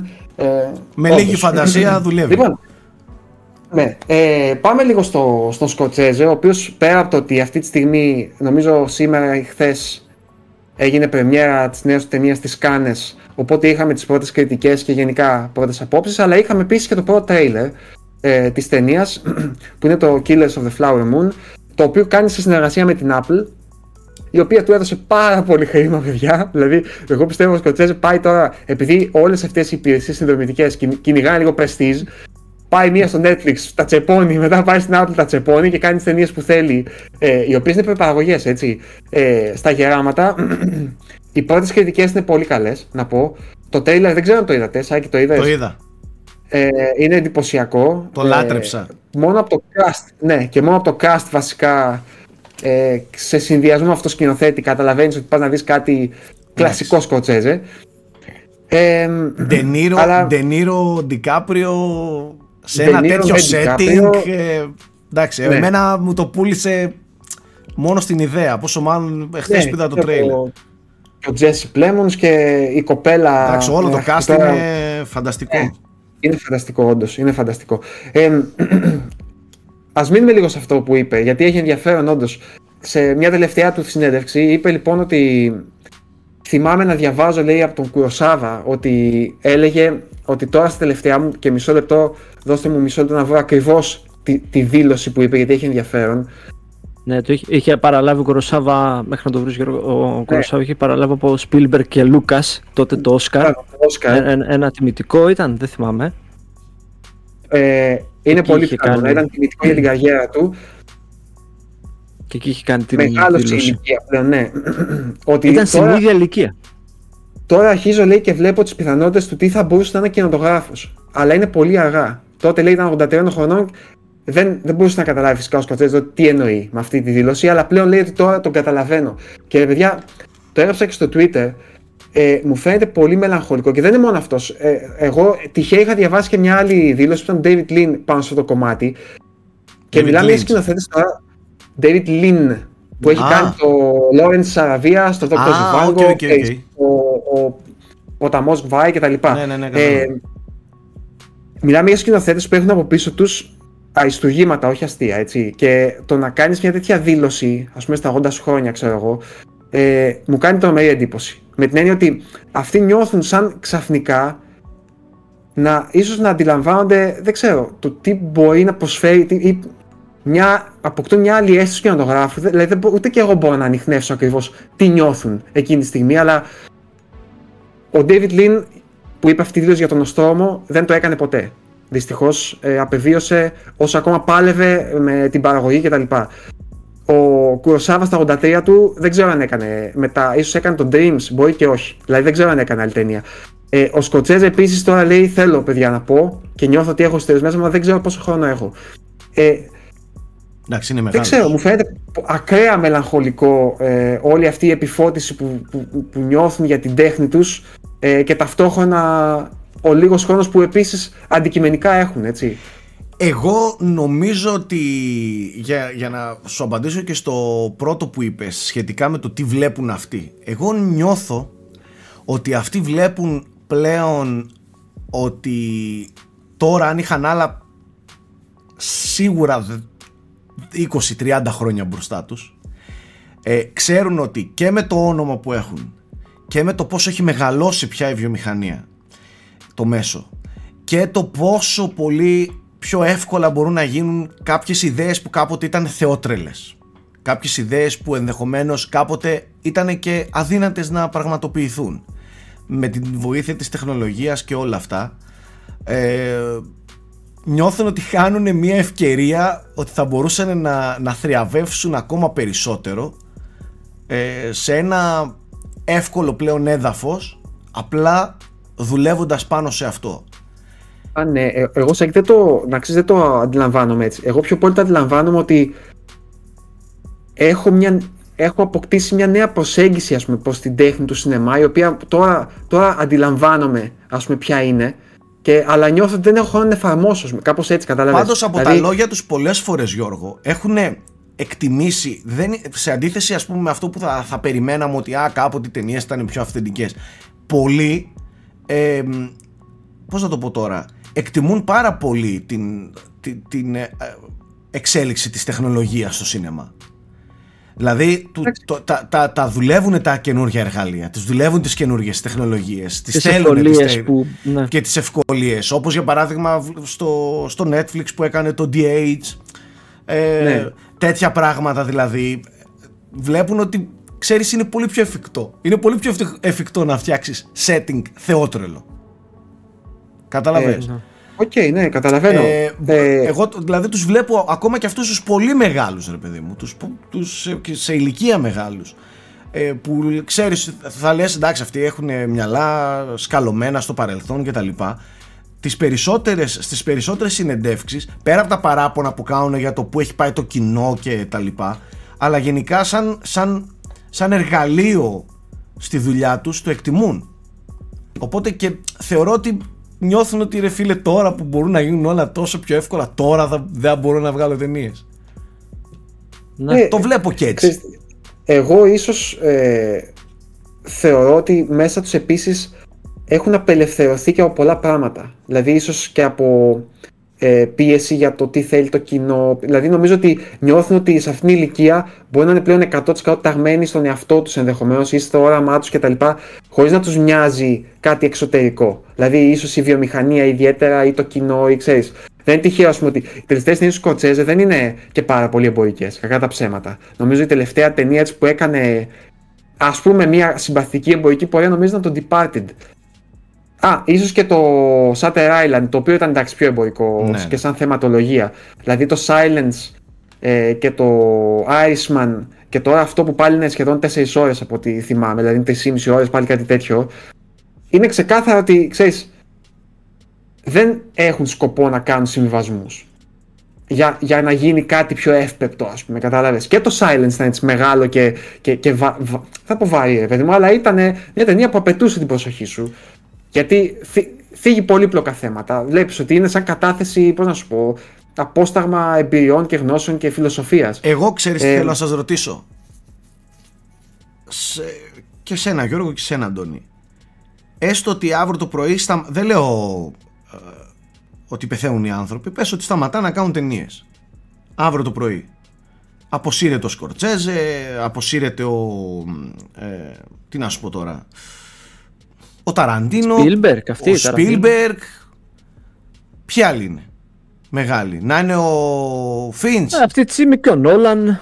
Ο Νόλαν, ναι, να είναι ο Φι... Εντάξει, ο Νόλαν είναι νέος, δεν έχει, δεν έχει θέμα. Ναι. Αλλά Α, εννοείς τους πιο. τους, τους, Εντάξει, τα, ναι, τα η θέλει λιγάνο. γενιά, ναι, η γενιά Πιστεύεις- αυτή Πιστεύεις ότι Ναι. υπάρχουν, υπάρχουν σκορτσέζες που έρχονται; Εγώ Υπάρχουν, είμαι- εγώ ναι, υπάρχουν εγώ λέω ναι. Spielbergs; Εγώ λέω ναι. Εγώ, είμαι- εγώ πιστεύω πολύ στους, ε, ε, στους Paul Thomas ε, Anderson, στους... Ε, Spike ε, Lee.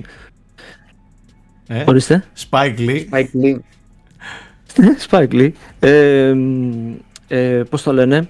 Villeneuve. Ε, ε, στους ε, αυτούς που προσπαθούν εκεί στο horror, ξέρεις, Ari ο- Aster. ε, έχει μια άνθηση ξεκάθαρη, Ε, πιστεύω. πιστεύω ότι κάποια στιγμή ο- ότι, ότι θα δούμε, ότι θα προλάβουμε, ότι θα προλάβουμε και θα δούμε αριστουργήματα και από νέο, από, από, πιο- από, από νέους.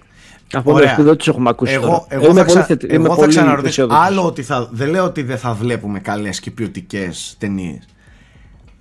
Αυτοί έχουν όμως μια πολύ συγκεκριμένη πινελιά και, και έχουν βάλει όχι λιθαράκι, ογκόληθους σε αυτή την βιομηχανία. Έχουν ορίσει. Δηλαδή τώρα Σκορτσέζε, Φράνσις Φόρτ Κόπολα, Κόπολα, ναι. ε, από Κουροσάβα. Μπράιαν Ντε Πάλμα είναι πάρα πολύ.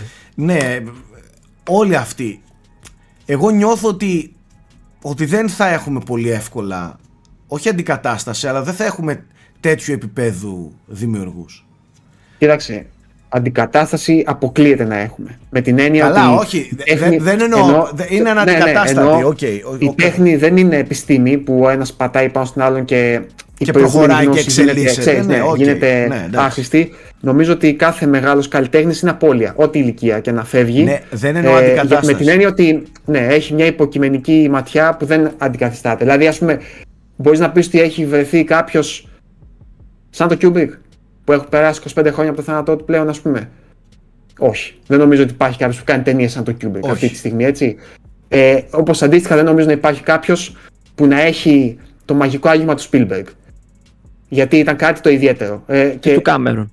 ή του Κάμερον, πολύ σωστά. Ή του Κάμερον. Ε, Ναι, Παρ' όλα αλλά αυτά, μάνι, από εδώ μάνι, δεν- μάνι, μάνι μου είπατε ε, genres τα οποία ε, αυτοπροσγιο- ε, και χαρακτηρίζονται και προσδιορίζονται από τους σκηνοθέτες τους. Εκεί είναι, Ε, κάτι αυτή, είναι η τέτοιο. ερώ, αυτή είναι η ερώτησή μου. Δηλαδή, ότι, ε, περίμενε, δεν κατάλαβα. Ποια ζάνες εννοείς; το, το, το, το είδος Spielberg είναι είδος Spielberg. Δεν υπάρχει κάτι Ε, άλλο. οκ, εντάξει. Ο- Ο Spielberg, ναι. Απλά νομίζω ότι είναι. ας πούμε. Κάμερον από ποιον θα ξαναδείς; Ή θα μου πεις Αυτό ότι δεν λέω. θα υπάρχουν ξανά ταινίες Avatar ας πούμε. Αυτό, αυτή Δεν είναι η ξέρω. ερώτησή μου ότι Ναι, αυτοί δεν όλοι ξέρω. αν χαθούν Ε, αύριο το πρωί εγώ- υπάρχει κάποιος που λες ρε φίλε θα δούμε σε αυτή, θεωρώ ότι έχουν δεθεί πολύ με, τα, με, τις, με τις κατηγορίες τους και θα υπάρχει πρόβλημα να ξαναδείς Πέρυσι εγώ ταινία πιστεύω τύπου για- Σκορτσέζε. γιατί είμαι αισιόδοξο επειδή τώρα δεν, δεν, καταλαβαίνω αυτό που λες απόλυτα ότι δεν είναι μια κατηγορία στο, πώς το λένε ρε παιδί μου, είναι μια κατηγορία μόνος, μόνοι τους κάποιοι, ε, αλλά να κάνουν μια τέτοια μίξη όλων αυτών των ειδών κάποια στιγμή που σιγά σιγά χνοφαίνεται ας πούμε και κυρίως και στο χώρο που βλέπουμε ότι υπάρχει μια μίξη, υπάρχει μέσα σε, μέσα σε μια ταινία τρόμου ε, ο Τζόρνταν Πίλ ας πούμε παίρνει και κάνει κοινωνικές, ε, κοινωνικά, ναι. κοινωνικά σχόλια και τέτοια. Νομίζω ότι θα έρθει το διαφορετικό που εννοείται όπως λέτε δεν θα τους αντικαταστήσει κάτι τέτοιο αλλά θα δώσει ρε παιδί μου ελπίδα στο, στους πιο είναι, θε, είναι, σίγουρα θα υπάρχουν καινούργια ταλέντα και καλοί σκηνοθέτες και καλό σινεμά. Δεν αμφιβάλλω καθόλου γι' αυτό. Ούτε αυτό εννοώ. Ούτε εννοώ ότι αν σταματήσουν ναι. αυτοί θα σταματήσει ξαφνικά να έχουμε καλό και ποιοτικό ναι, ναι. κινηματογράφο. Ε, ε, Απλά εγώ... με τρομάζει η ιδέα ότι ναι. θα σταματήσουμε να βλέπουμε αυτές. Εμένα με τρομάζει. Πολύ αλήθεια είναι. Ε, και θα σου πω μια τάκα που είπε ο Ντελτόρο πρόσφατα σε μια συνέντευξή του που είπε αν υπήρχε λέει κάποιος τρόπος να πάει ο Θεός χρόνια από μένα και να τα δώσει στο Σκοτσέζο θα το έκανα θα το έκανα.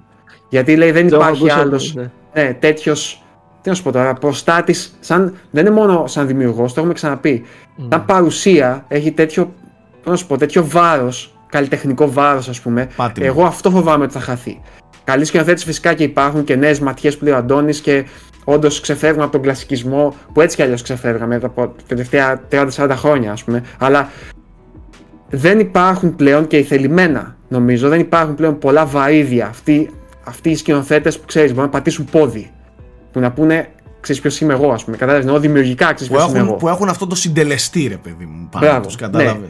Δηλαδή, είναι αυτή τη στιγμή 5-6, πώς να είναι, 10. Και μπορεί να λέω και πολλούς. Δηλαδή, λες, πολλούς τώρα, ας πούμε, ο Πολ Τόμας Άντερσον που λέει ο, ο, ο Αντώνης που για μένα ας πούμε, ίσως ο καλύτερος σύγχρονος σκηνοθέτης, ξέρω εγώ, από αυτή τη γενιά. Ε, δεν έχει όμως αυτή την απήχηση, τη mainstream απήχηση που είχαν αυτοί στη γενιά τους, κατάλαβες; Δηλαδή, και, και την κράτησαν την απήχηση. Αυτό ναι, είναι το απίστευτο. Δεν είναι ότι έκαναν ε, τον πάταγο και είχαν απήχηση το 70, το 80 και το 90 και σταμάτησαν πια. Δηλαδή βλέπεις ότι ε, από τότε μέχρι και σήμερα δεν έχει σταματήσει να παίζει Σκορτσέζε στις top θέσεις. Δεν έχει σταματήσει να παίζει μέχρι το 98 που πέθανε Κουροσάβα ας πούμε και... Ναι και ας πούμε ήταν, ήταν από τους λίγους που κατάφεραν να ενώσουν ας πούμε, το πιο καλλιτεχνικό κομμάτι της βιομηχανίας με το, πιο εμπορικό δηλαδή, το blockbuster έτσι ναι. Ναι ναι ε, ο Spielberg ως διασκεδαστής μεγάλος ε, δημιουργήθηκε έτσι ως μεγάλος ψυχα, ψυχαγωγός ας πούμε. Ε, ο, ο Σκοτσέζε ας πούμε ο, ο Κόπολα με το Νονό και το Αποκάλυψη τώρα δεν είναι ταινίες κουλτούρα που να λες φεστιβαλικές και ξέρεις τις ξέρουν λίγοι και χαίρονται ας πούμε κάπως έτσι. Είναι ταινίες για μαζική κατανάλωση, δηλαδή που την έχει δει κόσμος. Δεν υπάρχουν πια εύκολα. Ο Νόλαν ίσως είναι ένας από αυτούς ακόμα. Ο Νόλαν έχει, έχει, ταινί, έχει ταινίες ναι, που θα πεις ότι ναι, μπορεί να βγάλει ένα δράμα, αλλά και μόνο που κουβαλάει τον Νόλαν πάνω ναι, μπορεί ναι, να ναι. τα δείξει κόσμος στο Νόλαν, ο Νόλαν, ναι. Ναι. Δυστυχώς. Και, και ο Βιλνιέβ έχει τάσεις να γίνει, να γίνει ναι, μεγάλος. Κουβαλάει δηλαδή. αλλά... ναι, ε, κουβαλάει. Το Blade Runner, ας πούμε, το που έκανε δεν ήταν τρομερά εμπορικό. Έτσι. Όχι, αλλά είναι δηλαδή, μεγάλο. Ναι, έχει, έχει ας πούμε μια εμπιστοσύνη, αλλά δεν είναι σε αυτό το επίπεδο. Ακόμα. Άρα η αρχική μου ερώτηση ξανά τώρα που τα ξανασκέφτηκες. Για μένα έχει να κάνει με ένα τέλος εποχής. Όχι μόνο με ότι φεύγουν αυτοί οι συγκεκριμένοι αυτοί οι συγκεκριμένοι πρεσβεύουν μια άλλη εποχή στο σινεμά, η οποία δυστυχώς ε, είναι στη δύση της. Εγώ έτσι βλέπω. Και δυστυχώς πάμε σε αυτό που συζητούσαμε πριν, Σάκη, στο μεγάλων IPs, το σινεμά των μεγάλων IPs και μετά το πιο καλλιτεχνικό κομμάτι που θα. Δηλαδή δεν είναι στο εμπορικό σκέλος. Κατάλαβες. Πού και πού θα υπάρχει ένα πυροτέχνημα που θα αγγίζει και τους δύο, αλλά πώς να σου πω, θα υπάρχει το σινεμά το εμπορικό και από εκεί και πέρα το πιο ποιοτικό. Εμένα και πάντως... πού και πού θα βλέπουμε και και το ένα συνδυάζεται με το άλλο. Αλλά... Αυτό που με προβληματίζει περισσότερο και δεν ξέρω αν συμφωνείτε είναι ότι ελάχιστοι είναι αυτοί που διατηρούν σταθερή πορεία πλέον. Ε, ε, δηλαδή θα δούμε όπως είπες πυροτεχνήματα φανταστικά από σκηνοθέτες, και μετά δεν τους είδε κανείς. Τώρα θα σου πω Μετά κάτι, χρυσά Σάκη, που- βατόμουρα ξέρω εγώ. Ναι, ναι, θα σου πω κάτι τώρα που. πιστεύω Αυτό θα είναι σου που με δώσει να τρομάζει. καταλάβεις. Δηλαδή, κα- μέτρες ταινίες έχει και ο Σκορτσέζε. Μέσα στις. Πώς έχει κάνει; Ε, πολλές. Δεκάδες, εκατοντάδες, δεν ξέρω πώ έχει κάνει. Όχι εκατοντάδες, εντάξει, δεκάδες. Δεκάδες, ναι. Ε, μέσα στις ταινίες, εντάξει, θα έχει και ταινίες που δεν είναι και τόσο καλές. Αλλά ο μέσος όρος του είναι πολύ ψηλά. Αυτό δεν το συναντάς εύκολα στη, σε σκηνοθέτες του σήμερα. Ελάχιστοι είναι αυτοί που κρατάνε, ξέρεις, με το όνομά τους και την υπογραφή τους μια σταθερή ποιότητα. Πολύ ελάχιστοι. Και άκου τώρα αυτ- για, για να σου αποδείξω αυτό που λέω πριν και αυτό που λες και εσύ τώρα αυτή τη στιγμή. Ο David Lowery που έκανε το Green Ναι. Knight, Ναι, ναι. το οποίο είναι μια ταινία... Εκπληκτικό. Το λάτρεψα. Ναι, ας πούμε, ε, ε, έχει μια καλλιτεχνική φιλοδοξία άνθρωπος, ρε παιδί μου. Απίστευτο. έτσι. Απίστευτο. Ξέρεις ποια είναι η επόμενη ταινία που έκανε μετά από αυτό; Peter Pan and Wendy. Για, την- Ε, για να Disney βλέπεις.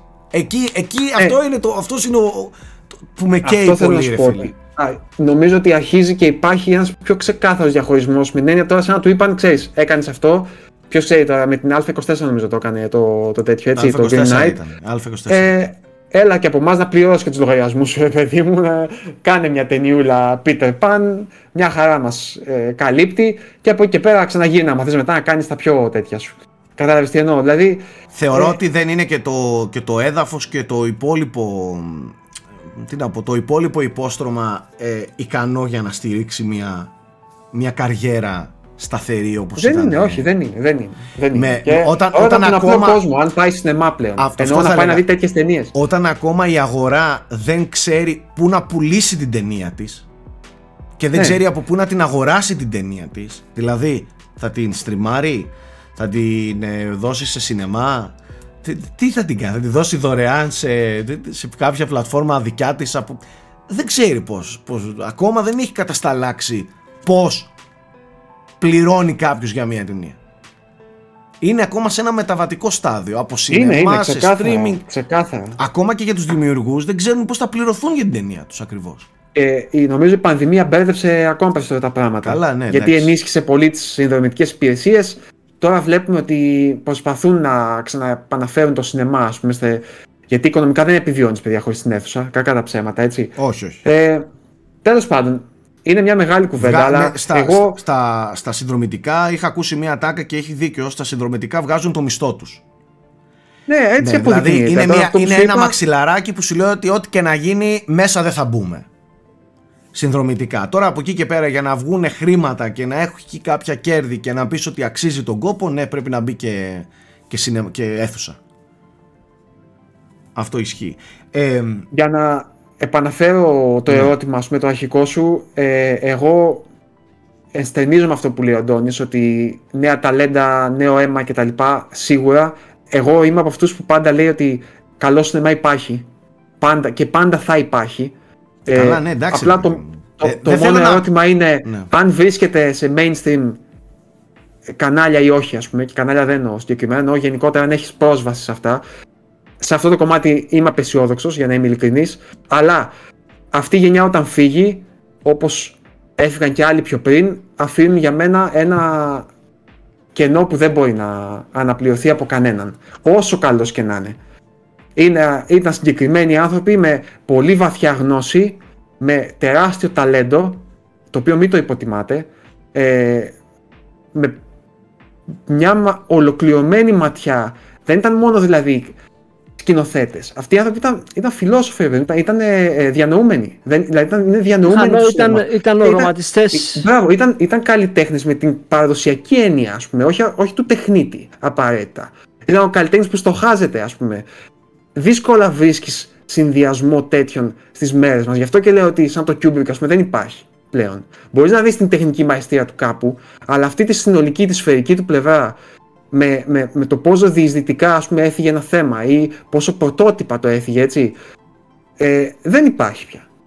Κακά τα ψέματα. Αντίστοιχα, συγχωρέστε με αν κάνω λάθος, αλλά και γιατί ζούμε μια, σε μια εποχή όπου υ- ε, υπάρχει μια έκρηξη blockbuster ταινιών, ε, την, την οπτική φαντασία του Spielberg δεν την έχει κανείς. Δηλαδή, αν πας και δεις τα πρώτα Indiana Jones ή το E.T. ας πούμε, το, το πόσο μαεστρικά ας πούμε, διηγείται μια τέτοια απλή ιστορία είναι εκπληκτικό, ρε παιδιά. Δηλαδή, συγγνώμη, αλλά εγώ δεν έχω δει κάτι αντίστοιχο στα σύγχρονα, με ό,τι μέσα και να φέρνουν, όσα εφέ και να θέλουν.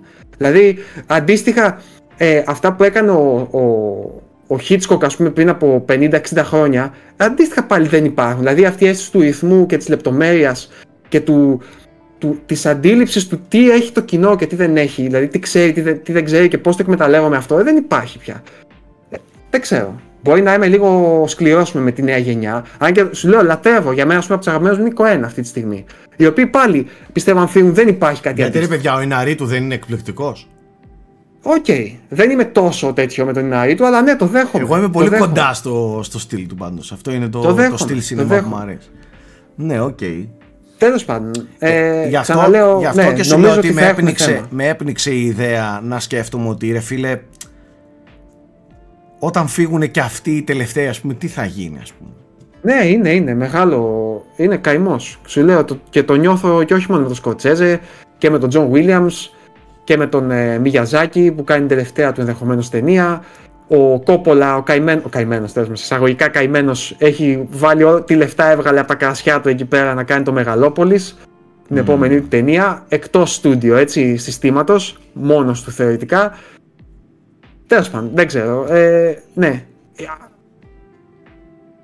Αυτοί οι τύποι είχαν μια, μια τρέλα μέσα τους που ήταν και αποτέλεσμα των συνθήκων των οποίων μεγάλωσαν. Και ήταν και ανήσυχα πνεύματα πολύ, ξέρεις, άλλες εποχές. Δεκαετία του 70 ήταν ήρθαν, ήρθαν, τα, ήρθαν τα, αυτά ήθελα να πω, τα 70s, αυτοί ναι. ο De Palma, Spielberg, Μπράβο, ε, είναι όλοι παρέα, Σκορτσέζε, Σκορτσέζε, Λούκας, και επειδή, ε, Λούκας και επειδή αφήνανε και αυτό και είχαν και το... Ο Σκοτ.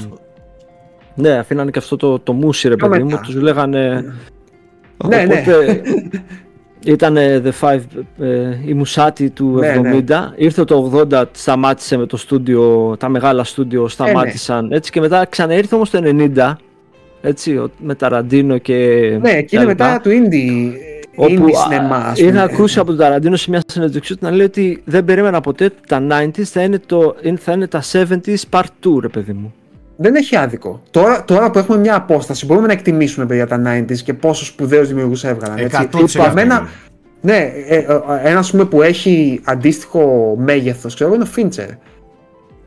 Τα τελευταία χρόνια. Καλά, και ο Ταραντίνο το συζητάμε. Ο οποίος λέει βέβαια ότι είναι η τελευταία ταινία τώρα αυτή που κάνει. Συγγνώμη, ναι, συγγνώμη, ο, όχι, για το Φίντσερ θέλω να πω κάτι, να προσθέσω ότι ε, όταν ο άνθρωπος κάνει 100 κάτι takes, βάζει τους, ε, τους ηθοποιούς να κάνει καταλαβαίνεις το τι βαρύτητα έχει ως όνομα, ναι, έτσι, εγώ ως παρουσία όταν βάζεις το, το Brad Pitt να κάνει 150 takes ναι. σε μια ταινία, ναι. ας πούμε.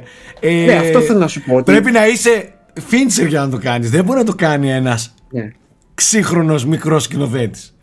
Δεν μπορεί να βάλει, αυτός... να βάλει το Λεωνάρντο Ντικάπριο ναι. να, να ναι, κάθεται 160 μέρες στους μείον 30 σε, για να γυρίσει το. Πώς το λένε, δεν θυμάμαι τώρα το τίτλο. Θέλω να πω ότι αυτός έχει όντως μία.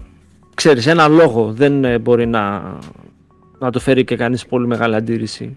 Σε, ξεκάθαρα. γιατί ε, έχει και αυτός αυτή την τρέλα. Έτσι. Μια αφοσίωση που παιδιά είναι σχεδόν ας πούμε αιμονική έτσι, στη λεπτομέρεια. Έμαθε όμως δίπλα στο Ridley Scott έτσι. Ε, ε, ναι, ε, ναι.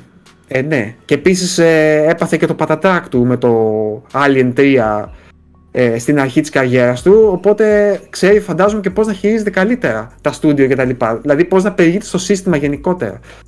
Τέλος πάντων, ναι. Αν, αν, άντε για να κλείσουμε έτσι, αν υπάρχει ένας σκηνοθέτης που πιστεύετε ότι αναδείχθηκε, προσέξτε, τη δεκαετία 2010 με 2020.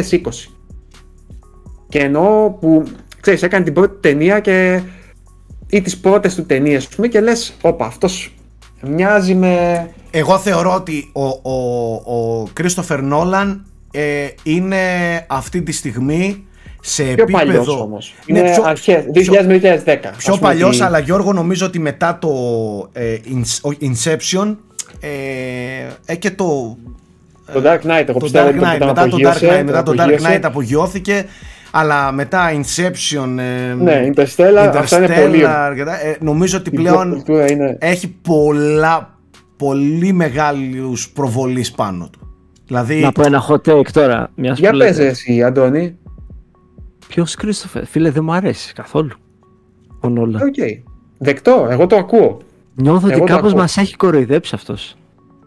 Ναι, Έτσι νιώθω. Ξέρω ότι είναι, ε, δεν ε, την εστερνίζονται πολύ αυτή την άποψη. Ρε, Του παιδί μου, αλλά τύπου, του τύπου, τι εννοείς κοροϊδεύεις, για πες.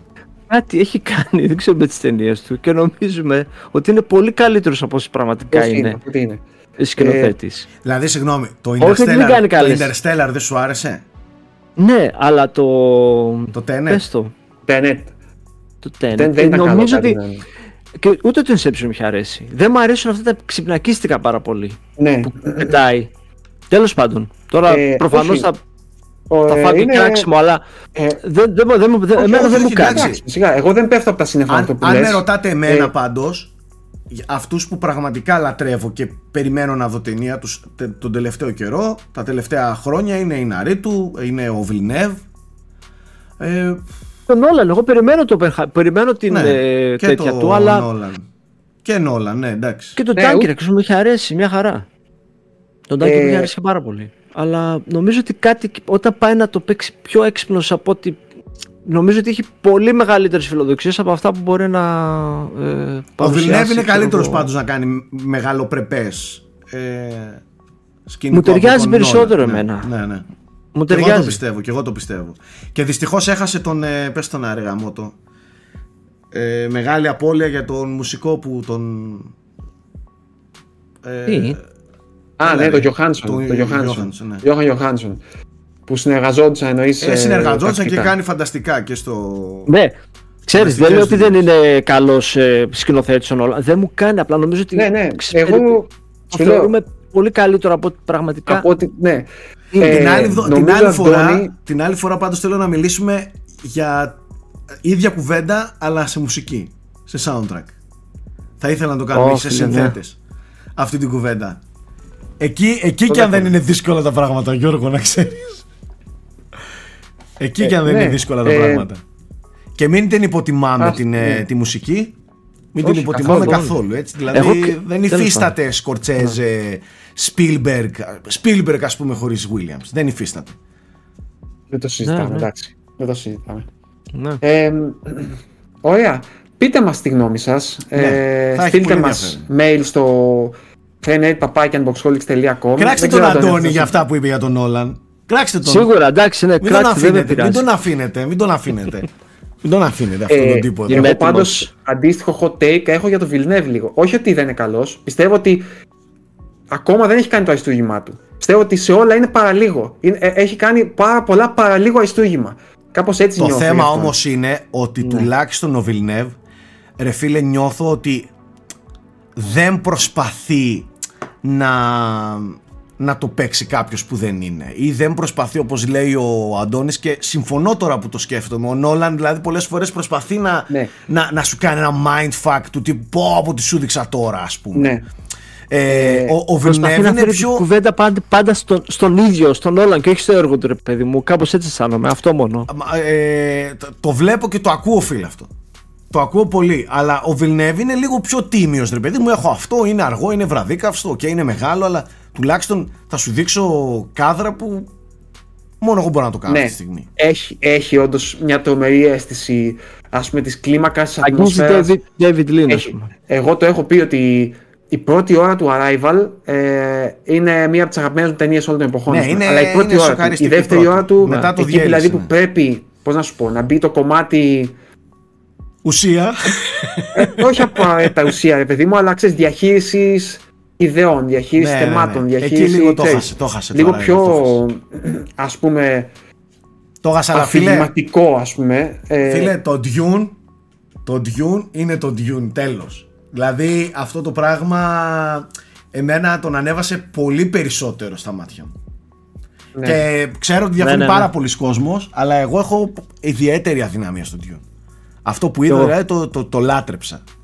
Είναι από τις ελάχιστες στιγμές, στιγμές που λέω τι βλέπω ρε μαλάκα; Τι βλέπω, τι ακούω, τι βλέπω τώρα; Πραγματικά. Ναι. Άρα, Αντώνη, ε, έχεις κάποιον έτσι σκηνοθέτη που να θεωρείς των τελευταίων χρόνων, έτσι, καινούριο εννοώ, που να ανυπομονείς για καινούργια ταινία κτλ. Όχι, είναι μέσα αυτού ο Νόλαν. Ναι, εννοώ Είναι που μέσα να στο εκτιμάς άλλο. όμως, ε, πώς να σου πω, να εκτιμάς απόλυτα. Που- Δηλαδή, Άρη ξέρεις, Άστερ, ε, ε, ε. Και αυτός. Ποιος, ποιος; Άστερ. Δεν άκουσα πάλι, σαν να σε κόβεσαι. Άρη λίγο. Άστερ. Άρη Άστερ, λέει. Ναι, αυτό με το Και αυτό. Boys Afraid όμως λίγο Δεν το είδα ακόμα, ρε γάμο. Το, το είδες, Αντώνη; το είδα λίγο ανάμεικτα τέτοια. Ε, κοίτα, εν τω μεταξύ εγώ πριν λίγο έλεγα, ξέρεις, αισιόδοξος και θα... Όχι. Και τώρα μας βγήκες ο χειρότερος, ρε μαλάκα. Μας τρολάρεις, Ναι. ρε. Δεν ε, μπορώ να πω ότι έχω κάποιον έτσι. Είναι αυτή. Τόμα Άντερσον, είναι η Άντερσον και Ε, ο Wes βλέπεις Άντερσον. ότι είναι αυτή της τέλης, τέλη 90, αρχές 2000 που αυτή τη στιγμή είναι ας πούμε τα μεγάλα ονόματα που Ναι, περιμένουμε. ο Πίλ, ας πούμε, εμένα με ψηλό απογοήτευσε. Και αυτό hot take μπορεί να ακουστεί τώρα. Όχι, με το εγώ No. ας πούμε τον Πιλ τον, μου αρέσει περισσότερο και με τον Nope διαφωνώ μαζί σου. Ε, Ναι. Θέλω να το ξαναδώ βέβαια τρίτη φορά, αλλά θεωρώ ότι είναι λίγο, πώς να σου πω, υποτιμημένη. τε- Μμ. Ναι, και, ε, ε, εντάξει δεν υποτιμήθηκε για να είμαστε ειλικρινείς, με καλά πήγε σαν Όχι, κριτική μια χαρά και τα λοιπά. Ναι, αλλά μ, θεωρώ ας πούμε ότι δείχνει πράγματα που τον κατατάσσουν σε, για μένα σε πολύ ενδιαφέρον δημιουργό. Όχι Δηλαδή δεν μου φαίνεται σαν απάτη που λέμε που έκανε μια-δύο ταινίες. Όπως πολύ συχνά φαίνεται ο Σιάμαλαν, ξέρω εγώ. Ο Που έκανε δύο Σιάμαλαν, αριστουργήματα μαλάκα, εκεί ο πέρα. Σιάμαλαν- Ο Και Σιάμαλαν, μετά φίλε, είναι, δεν ξέρει τι θα, τι θα σου τύχει, Φίλε, ας πούμε. ο, Τι θα σου Σι- τύχει. ο Σιάμαλαν, δεν ξέρω, ε, μου κάνει για τον... Ε, πώς να το πω τώρα... Ούλτρα γκαφατζή ρε φίλε, δηλαδή τον... Αυτό. Ναι, κο- βλέπεις ότι κοτσά- έχει ένα φίλτρο, ρε παιδί μου, μέσα του, το οποίο είναι, ε, δεν είναι πάντα το καλύτερο. Σε, με κανα, καταλάβες. σε κανένα δυο ταινίες ήταν εκπληκτικός. Δηλαδή η έκτη αίσθηση για μένα είναι η καλύτερη Ε, του δουλειά. έτσι και ο άφθαρτος για μένα είναι ο, εκπληκτικές ο άφθαρτος και το Sainz εγώ λατρεύω. Το Science πρώτη ώρα του πάλι, ξαναλέω. Εγώ το λατρεύω Μέχρι- όλο το Sainz, ρε, όλο. Κι εγώ. όλο. Κι εγώ. Κι Όλο. εγώ μου βγάζει Για πολύ όλο. μουβίλα από, Ναι. ξέρεις, από τα. Από από το τα Lady in the 50s. Water και μετά δεν υπάρχει Άστο, σχέδιο. άστο, και το happening, έχετε ξεχάσει το happening. Το happening Έχετε πάρει και ξεχάσει το τραγωδία. happening. Δηλαδή είναι, είναι, δεν είναι καν Πω, του πω. τύπου δεν του βγήκε. Είναι, είναι κοτσάνες ρε φίλε. Πέσανε Ναι, κοτρώνες. παρ' όλα αυτά- Σαν τα πουλιά Και στο αυ- happening που πέφτανε. Ε, σαν κοτρώνες πέσανε οι ταινίες του. Και Ε, ίσα που δεν μας χτύπησαν ας πούμε. Και αυτό Σάκη έχει λίγο αυτό που λέει ο Αντώνης με τον Νόλαν ότι λίγο εγκλωβίστηκε σε μια εικόνα του έξυπνου, του ανατρεπτικού, του πρωτοπόρου που μετά πασχίζει, ξέρεις, να, να αναπαράγει συνέχεια αυτό το συναίσθημα κρατήσει, ναι. και κάποιες φορές φαίνεται εντελώς ε, άκυρο. Μμμ. Ας πούμε τώρα, αντίστοιχα ο Νόλαν στο Tenet είναι φανερό ότι ξέρεις, προσπαθεί να εντυπωσιάσει πάλι με το κόνσεπτ. Αλλά δεν του βγαίνει, ρε παιδί μου. Τέλος πάντων. Δεν του βγαίνει. Αυτά Θα, θα νομίζω. κάνει, νο- ε, είμαι πολύ αισιόδοξο όμως για το Oppenheimer. Νομίζω ότι είναι στα νερά του, ρε Ναι, παιδί μου. Τώρα. ε, και για μένα, ας πούμε, Να το πει μια τέτοια Dunkirk αισθητική. δείχνει μια λίγο ρήμανση σε αυτό το κομμάτι. Ότι ξέρεις, μπορώ να διηγηθώ, έχει βέβαια πάλι τα gimmicks του με το μοντάζ και το χρόνο κτλ. Αλλά αυτό νομίζω ότι δεν μπορεί να τα αποφύγει. Και το Oppenheimer, αν προσέξεις πάλι χρόνους, αντίστοιχες μετρήσεις, ε, Ναι, ναι. έχει τέτοια πράγματα. Αλλά σαν να νιώθω ότι οριμάζει λίγο και θεματικά και ξέρεις, δεν θέλει Εντάξει, πλέον τουλάχιστον εκεί όμως δεν δεν θα... και καλά να κάνει εμπορικά πράγματα. Ναι, δεν δεν νομίζω ότι μπορεί να, να ξεφύγει από το κόνσεπτ του. Δηλαδή ή να δώσει κάτι twisted, κάτι τε- τρελό ας πούμε. Ε, έχει κάτι Ναι. πολύ συγκεκριμένο να διαχειριστεί με ιστορία που, που δεν Ναι, μπορεί να σου λέω, ξεφύγει εκεί ας πούμε. εντάξει. Μου θυμίζει λίγο τον Dunkirk με την έννοια ότι και πάλι είναι βασισμένος σε αληθινά γεγονότα. Ναι. Δεύτερος παγκόσμιος εποχή, ξέρεις. Ε, για να δούμε. Για να δούμε. Για να δούμε, για να δούμε. Λοιπόν, ωραία, ενδιαφέρουσα η κουβεντούλα σήμερα. Μ' άρεσε να σου πω την αλήθεια. Μ' αρέσει και καλό είναι να το κάνουμε. Ε, πιστεύω θα, θα έχει ενδιαφέρον να αρχίσουμε να πιάνουμε και τέτοιες θεματολογίες.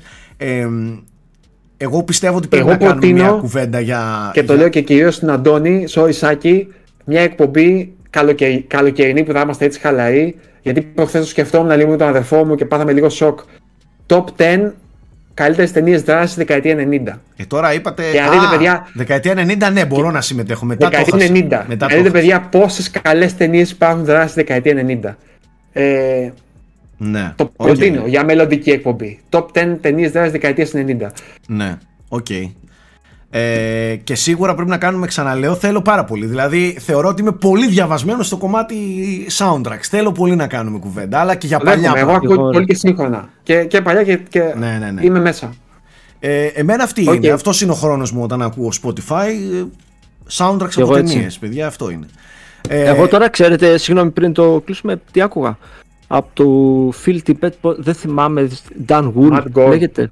Mad God, εκπληκτικός σα, επε- Ναι, ε, δεν είναι- το άκουσα. είναι μουσική. Έλα, ε. Ε, οκ, Σε- ε, θα το ψάξω. Δεν το εκ- πρόσεξα τόσο στην ταινία, το πιστεύεις; Ήταν αυτό που με οδηγούσε αφηγηματικά στην ταινία, το, η μουσική. Οκ.